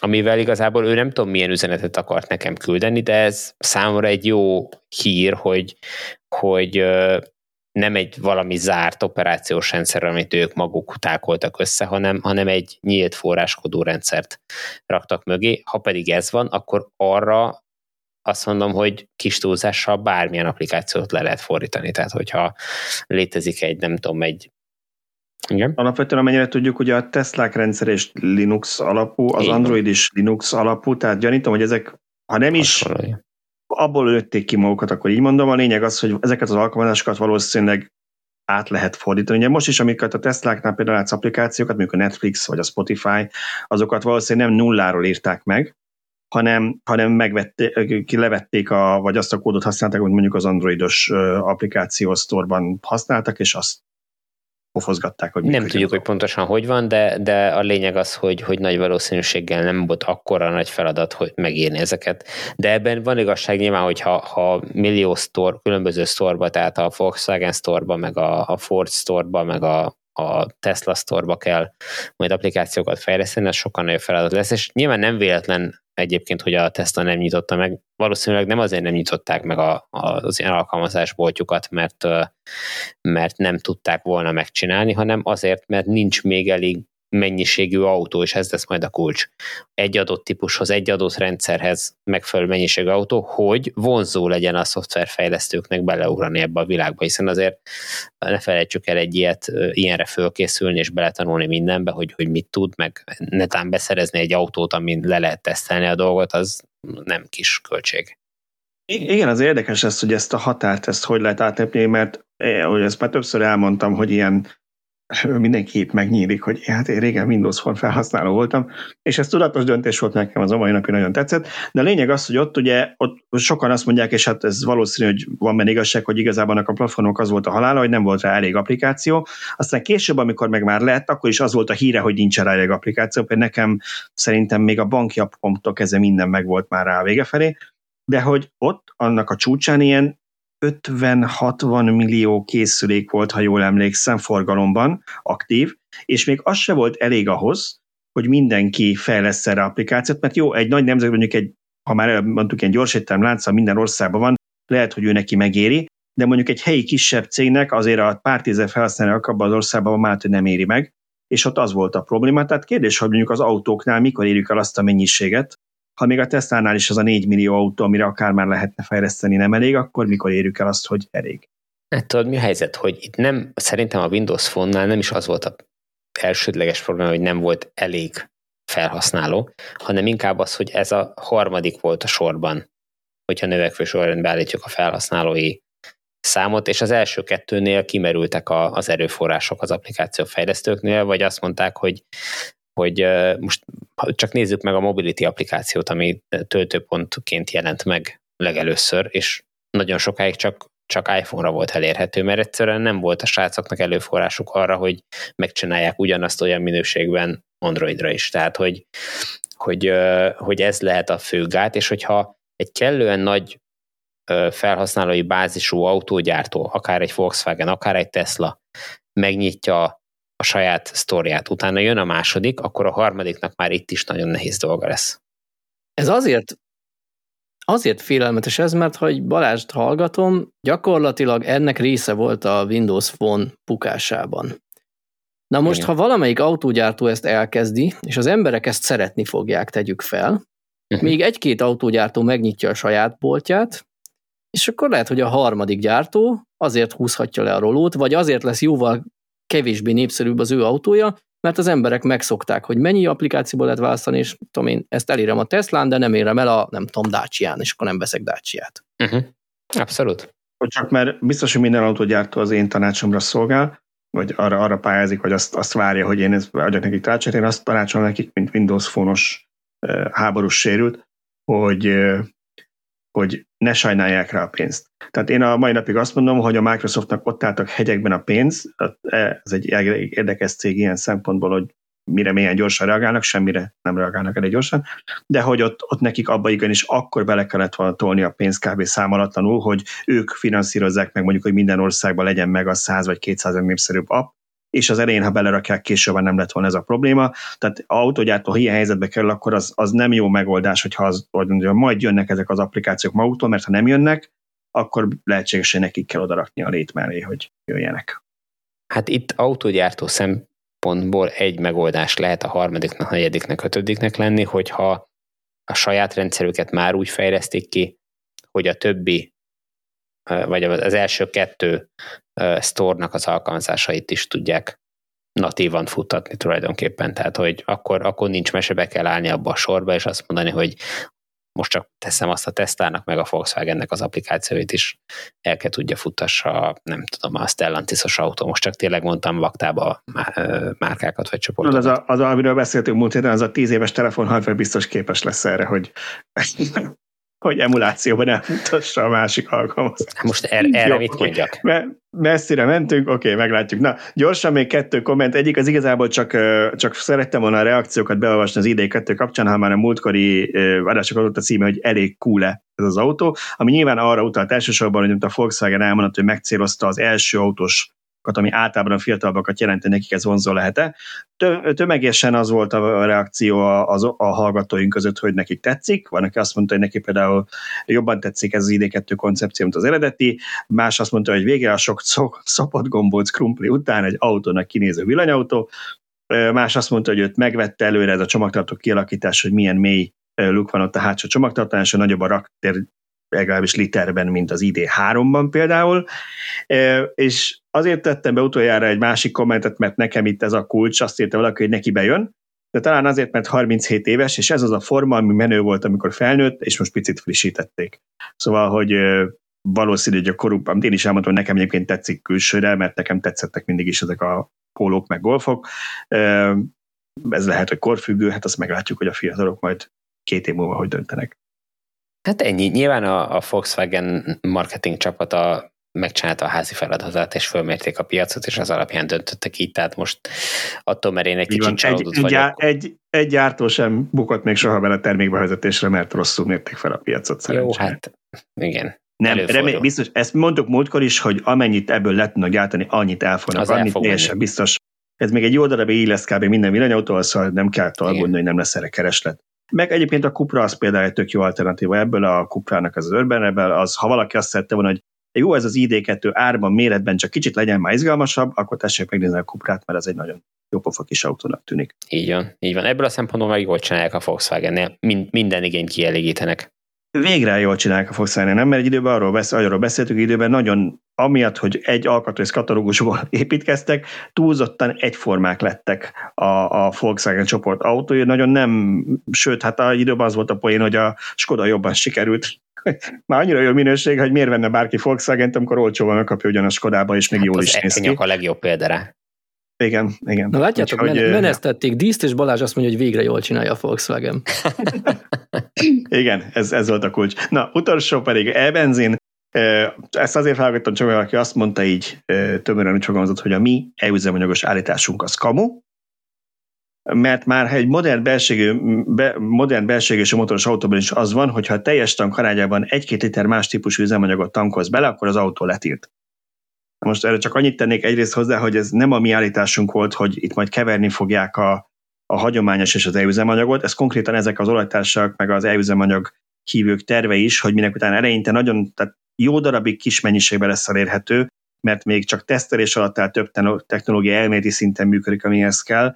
Ezért nem azzal számítanak, hogy 2026-tól hektoliterek állnak, vagy nem tudom én, 100 millió, billió literek, hanem, hanem ilyen 30-40 százalékos arányokat mondanak keverésre, és majd 2030-ra érik el, hogy már talán több lesz benne, úgyhogy ezt nem mi találtuk ki, csak azért mondom, hogy nem a mi állításunk kamu, hanem ezek szerint, akik ezt mondják, de én gyanítom, hogy, hogy itt az az egyik lényeg, hogy a motornak ez ugyanolyan benzinnek tűnik, mint egy hagyományos benzin, nem? Tehát, ő nem veszi észre, hogy ez, mert ez nem, ez nem annyi, hogy etanol tartalmat növelsz, vagy, vagy mondjuk dízel tettél bele benzin helyett, hanem ez ugyanolyan benzin, csak szintetikusan előállítva. Én se tartom valószínűleg, hogy a modern autókban lenne egy ilyen kis labor, ami kielemzi a kipufogógázból, hogy hány százalékban volt e-üzemanyag, bioetanol és benzin ebben. Még azt is megmondja, hogy esetleg, hogy melyik országból származik a kőolaj, amit finomítottak. Még az oktán szemnek elégnek kellene nyilván, tehát azt nézi, hogy mondjuk Na de ezek ilyen fizikai elvárások, hogy, hogy a dízel meg a benzin nem megy egymáséval, tehát, tehát ez, ez nem az, hogy szoftveresen letilt, miután kielemezte a káros anyagot. Szerintem ez teljesen fölösleges vita, mert nem lesz e-üzemanyag. Tehát, hogyha egyszer nem gazdaságos, nem fogja senki megvenni, nem lesz értelme gyártani. Hát ez attól függ, hogy lesz-e egy olyan uniós forrás, aki ezt megfinanszírozza, és ezt a veszteséget esetleg évtizedekig pumpálja bele, amíg elfogadják, hogy hm, tényleg nem működik. Hát remélhetőleg ennél több eszük lesz. Bízunk benne. Hát na, akkor na, ez, ez így, egy pozitív lezárás volt, hogy reméljük, hogy több ez, igen, nagyon abszolút vidám lett, úgyhogy mindenki tegye le a pengét a kezéből, mert jó, ezt a témát hogy is folytatjuk, majd még szerintem az EU üzemanyagról, meg az EU-s változásokról, amint lesz érdemi hír, mert plegykák vannak, de amint érdemi hírek lesznek, biztos beszámolunk. Addig is köszönjük szépen mindenkinek a figyelmet, és jövő héten találkozunk a 171. villanyórában. Sziasztok! Sziasztok! Sziasztok!